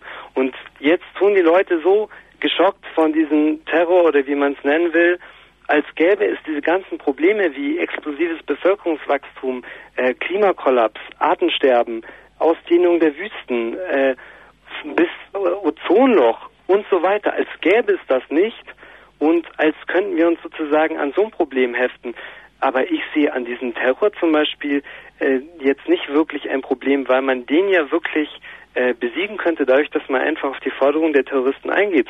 Weil die finde ich eigentlich alle recht äh, berechtigt. Also Welche ich kann mir nicht Forderungen denn? vorstellen, dass die irgendwas fordern, was nicht irgendwie Hand und Fuß hat. Oder fällt dir was ein? Bisher wurde ja noch nichts gefordert. Man weiß noch gar nicht, wer es ist. Insofern ist es ganz schwer zu beantworten, was du da gerade. Ich denke mal, dass man auch ähm, aus den letzten oder vergangenen Monaten und Jahren, wenn man den Terroristen immer zustimmt und ihre Forderungen, sag ich mal, beigibt, denkt man, das ist nicht der richtige Weg. Wenn ich mir mal angucke, die ETA in Spanien, was da tagtäglich oder was da in der Woche geht auch mindestens eine Bombe hoch und da werden auch unschuldige Zivilisten damit äh, gehen dabei drauf. Und was fordern die denn eigentlich noch? Die fordern zwar ein unabhängiges Baskenland. Erstens mal würden sie damit sowieso nicht durchkommen. Und zweitens mal, für die zählt doch eigentlich nur noch der Krieg. Was anderes ist es doch für die ja nicht. Also Moment mal, ja, es gibt ein sogenanntes Selbstbestimmungsrecht der Völker. Ich äh, finde, dass die ETA sowohl äh, völlig äh, irrationale Forderungen hat, da stimmt's wirklich mal, als auch überhaupt keinen Rückhalt in der Bevölkerung. Aber äh, man kann dasselbe Problem ja auf alle möglichen anderen Teile der Welt übertragen. Und da muss ich einfach sagen, sowas wie in Kurdistan oder so ist absolut unmöglich. Unsere äh, völkerrechtliche Grundlage besagt Selbstbestimmungsrecht der Völker. Jedes Volk, das Bock dazu hat, kann einen eigenen Staat aufmachen. Und das ist einfach nur ein Riesenskandal und einfach nur ein völliger Widerspruch, dass das in Jugoslawien eben ganz anders gehandelt wird als in der Türkei, weil die sind ja NATO-Partner und das braucht man ja als Fuß in der Tür zum Mittleren Osten. Markus, ich gehe jetzt einfach mal davon aus, dass du von einer, wie ich es auch wahrgenommen habe, doch äh, relativ unreflektierten, äh, kollektiv unreflektierten Reaktion hier in Deutschland provoziert jetzt den ein oder anderen klugen Gedanken in eine, wie ich es fast finde, absurde Richtung treibst Na gut, dann- und mit einem gewissen Abstand das dann vielleicht auch wieder ein bisschen anders siehst. Ich hoffe, Dann du nimm doch mal eine absurde Sache bitte, weil ich weiß wirklich noch nicht, was du jetzt damit genau meinst. Äh, es ist doch so platt sich das anhört, du kannst Gewalt nicht mit Gewalt aufwiegen und es gibt keine Gleichheit im Unrecht und man kann nicht darüber hinweggucken, wenn irgendwelche Familienväter weggesprengt werden. Es Kommt ist drauf an, was die Familienväter machen. Im KZ haben auch Familienväter gearbeitet. Markus. Siehst Wo du, und jetzt, du da die Grenze? guck mal, und das ist jetzt eine Diskussion, auf die will ich mich nicht einlassen, weil sie einfach zu doof sind. Dafür müsste man jetzt jeden einzelnen dieser 6000 Leute kennen und es, du kennst sie nicht, ich kenne sie nicht und selbst wenn wir sie kennen würden, wäre es noch eine absurde Diskussion. Lass uns einfach hier so an, an dem Punkt mal Schluss machen. Ich finde es nicht blöde, dass jemand heute auch mit einer ganz gegenteiligen Meinung hier mit dabei war. Und ich finde es auch gut, dass so jemand bei Fritz eben nicht direkt nach 20 Sekunden abgewürgt wird, weil der Moderator so wahnsinnig Angst um seinen Job haben muss.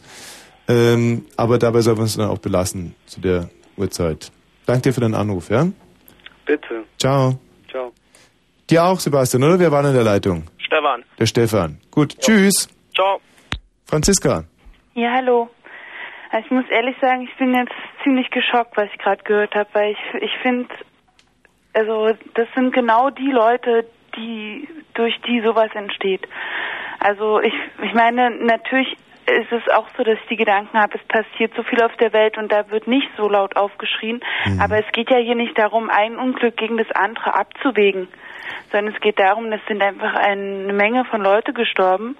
Und egal, ob das jetzt Amerikaner oder weiß ich wer ist, es ist einfach schlimm. Und dass hier Leute kommen und sagen, ja, was heult ihr und warum ist hier ständig so eine Trauerfeier, da, da merkt man einfach mal, wie abgestumpft diese Leute sind. Also ich meine, ich selber habe wirklich auch selber geweint äh, mehrere Tage, also jetzt nicht durchgehend, aber ich war halt immer wieder ergriffen und ich merke es, äh, dass es wirklich viele Leute gibt, die einfach dann denken, was heulst denn du so? Oder einfach ankommen hier, lass mal Party machen, ist doch egal. Und es immer noch so sehen, dass es einfach, es betrifft sie ja nicht. Dann will ich sie mal sehen, wenn auf ihr Haus eine Bombe fällt, ob sie dann auch noch sagen, dass es sie nicht betrifft.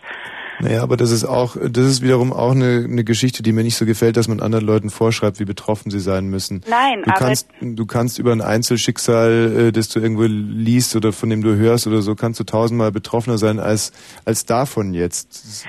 Das, das kann man nicht einfordern, kannst Gefühle nicht einfordern. Man muss nur irgendwo in gewisser Weise die Kirche im Dorf lassen. Zwar auf Ja. beiden Seiten. Ja, das ma ich verlange jetzt von keinem, dass er genauso das emo dass er genauso emotional ergriffen ist. Aber ich bin schockiert über einige, das ging, es waren ja jetzt einige Blue Moons auch über das Thema, wie einige trotzdem sehr abgestumpft rüberkommen. Also ich verlange jetzt von keinem, dass es zur amerikanischen Botschaft gibt, dass er jetzt ähm, in Tränen ausbricht, aber dass man also dass man da nicht irgendwie ergriffen ist, das kann ich nicht verstehen. Und das ist halt für mich eine Abgestumpftheit, weil ich meine, es, es gibt auch andere Themen, worüber ich immer eher ergriffen bin. Ich bin auch ein Mensch, der sehr anfällig dafür ist, aber man merkt einfach, dass viele Leute das gar nicht mehr an sich ranlassen. Und dazu braucht man keine Einzelschicksale, wie das ausgeschlachtet wird von irgendwelchen Leuten, die da im Fernsehen gezeigt wird. Das ist, das ist ja schon wieder das Schlimmste, aber allein dieses Ereignis, und ich meine, es geht ja nicht darum, dass es da in Amerika dieser Anschlag jetzt war, sondern dass einfach mal, wie es heute Abend deutlich geworden ist, einfach mal, egal wie, in, welcher Form ein Krieg bevorsteht, ob er jetzt uns direkt betrifft oder nicht, ist es egal. Es, es wird wieder Unschuldige ähm, geben und es ist, ich denke mal auch vor dem Zweiten Weltkrieg haben die Leute auch nicht 38 oder 37 gedacht, dass es wirklich ein schlimmer Krieg wird. Also ich möchte eigentlich von niemandem einfordern, wie betroffen er ist oder wie viel Angst er jetzt vor so einem Weltkrieg hat, aber was man wahrscheinlich doch einfordern muss und gerade jetzt so kurz danach einfordern muss, dass man mit einem gewissen Respekt oder vielleicht auch mit einer gewissen Pietät mit dem mit dem Ganzen umgeht. Das haben wir heute Abend ja auch versucht. Und ähm, dir auch vielen Dank für deinen Anruf. Ja. Ich denke, dass wir es dabei jetzt auch belassen, denn sind alle Seiten irgendwo heute zu Wort gekommen und ähm, aktuelle Meldungen gibt's nicht mehr. Viel ändern können wir auch nicht. Bisschen informiert haben wir. Gute Nacht. Tschüss.